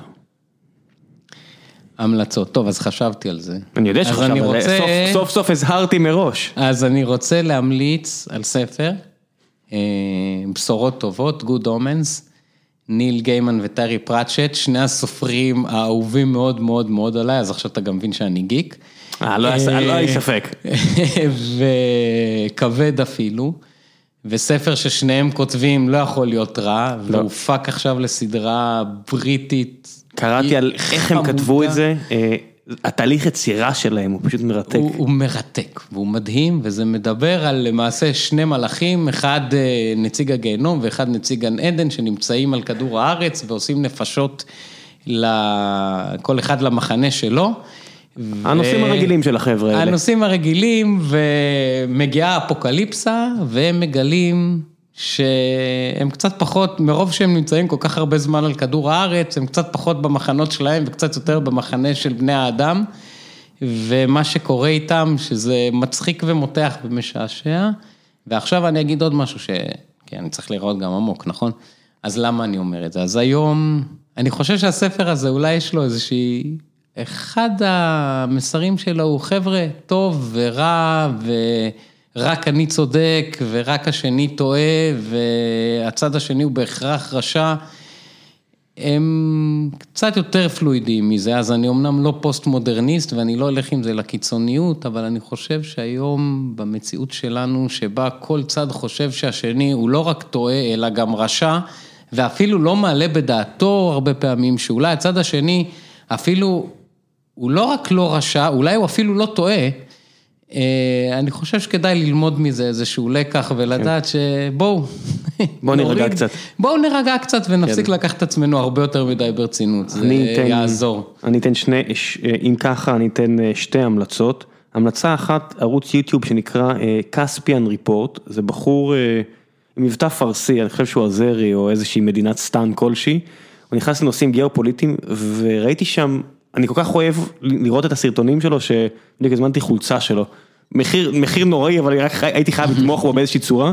והוא נתן שם איזושהי, איזשהו ניתוח על ארדואן והמלחמה שלו עכשיו בסוריה, וזה מישהו שהוא מוקצה מחמת המיאוס פה בארץ, ומשווים אותו לביבי כדי להעליב, ואז אתה רואה בעצם שמאחורי חלק מהמעשים שלו, למשל אותה מלחמה בסוריה, יש גם סיבות שאפשר להבין אותן. זאת אומרת, יש שם כמות אדירה של פליטים, ולא הכל זה שחור ולבן ורשעים וצדיקים, זאת אומרת, יש עניין, יש ממש מעניין, מעניין להסתכל על זה לעומק, ואם כבר עניין, אז אני חייב להמליץ על הרשת התרבותית, אה, ספר של נועה מנהיים, היא הייתה אה, כותבת בארץ, היא עורכת של אחת מה... אה, על זה פחות אוהבת לדבר, אבל היא אחת מהוצאות ספרים, היא אחת הבחירות שם, אז ספר מדהים. שעוסק ברעיונות, כל פרק שם זה בעצם מסע אחר, רעיון, רעיון אחר, והיא כותבת כל כך יפה, זה ממש ללקק את האצבעות, אם אתם חנונים, אני לא יכול, אתה יודע, זה, זה דברים כמו למשל אה, אלף לילה ולילה, אז כולם מכירים את הסיפור מסגרת על אותה אה, פרס, פרסייה שלא רצתה למות, אז היא המציאה סיפורים, וכל לילה זה האריך במשך אלף לילות, ואז אתה מגלה שהבריטי שהביא את זה בחזרה ללונדון, חזר עם איזה 220 סיפורים, אמרו לו, הבטחת אלף, איפה עוד 780? הוא אמר, הבאתי 220, זה לא מספיק, מעיראק ואיראן? הם אמרו לו, לא, אבל אמור להיות אלף. אז הוא המציא את אלאדין, והוא המציא כל מיני סיפורים כאלה, ושרשר אותם ביחד לאותו דבר, אתה אומר, וואו, זה כל כך הגיוני, ואז אתה קולט ש... כן, אולי באמת אלאדין הרבה יותר נחמד וידידותי מאשר הסיפורים האחרים שם, וכל מיני כאלה, באמת המלצה מאוד מאוד חמה. אם אתם אוהבים את הפודקאסט, יש לי הרגשה שתאהבו גם את הספר הזה. דוקטור ליאור, תודה רבה רבה שהגעת, אני עוד, לא, לא טריוויאלי בעיניי שעשית את הנסיעה הזו, מאוד מעריך את זה ותודה רבה לך והמון בהצלחה, נראה לי כולם אה, צריכים שתצליח. תודה, כן. אה, כן, סרטן המעי, אה, אני לא יודע, בדרך כלל אצלנו זה מגיע בגיל 80, יש לך עוד 40 שנה עבורי לפחות, בלי לחץ, בלי לחץ, אם אתה אומר 20 שנה אני רגוע, אבל אל- אל תגזים בזמן, אה? אני... 30, אני אתן לך גם חייב, 30. אבל אני חייב במובן, שני דברים לסייג. אחד, גם מה שאני עושה, אה, לא יקרה בקרוב, וזה חשוב מאוד, כי הרבה פעמים... אני- תחושת מה- תקווה מזויפת. מהידע, מהידע, אתה יודע, האישי שלי, חולי סרטן, אה, נאחזים בכל תקווה אפשרית, אז אני כבר אומר, מה שאנחנו עושים, אולי. ומשפחתם, ומה שאנחנו עושים לא יקרה בקרוב. יש כן. המון המון פיתוח, יש איזה עשר שנים של פיתוח לפני שהדבר הזה יקרה, ולצערי הבשורה לא תגיע מאיתנו בקרוב. עשר שנים זה בקרוב. זה... זה לא בקרוב למי שחולה עכשיו, כן, בדיוק. אבל זה אה, בקרוב לאנושות. והדבר השני הוא שצריך לזכור שאני אופטימיסט חסר תקנה, אה, ולקחת גם את זה בחשבון, אז אולי זה ייקח יותר מעוד 20 זה שנה. עדיף, עמוס טברסקי אמר שעדיף להיות אופטימיסט, כי אם אתה פסימיסט אתה חוטף פעמיים, גם כשאתה פסימי וגם כשמגיעה הבשורה הרעה. ובנימה הזו, אה, תודה רבה רבה, אה, אל תשתעלו אחד על השני, שמרו מווירוסים כאלה ואחרים, ביי ביי. ביי.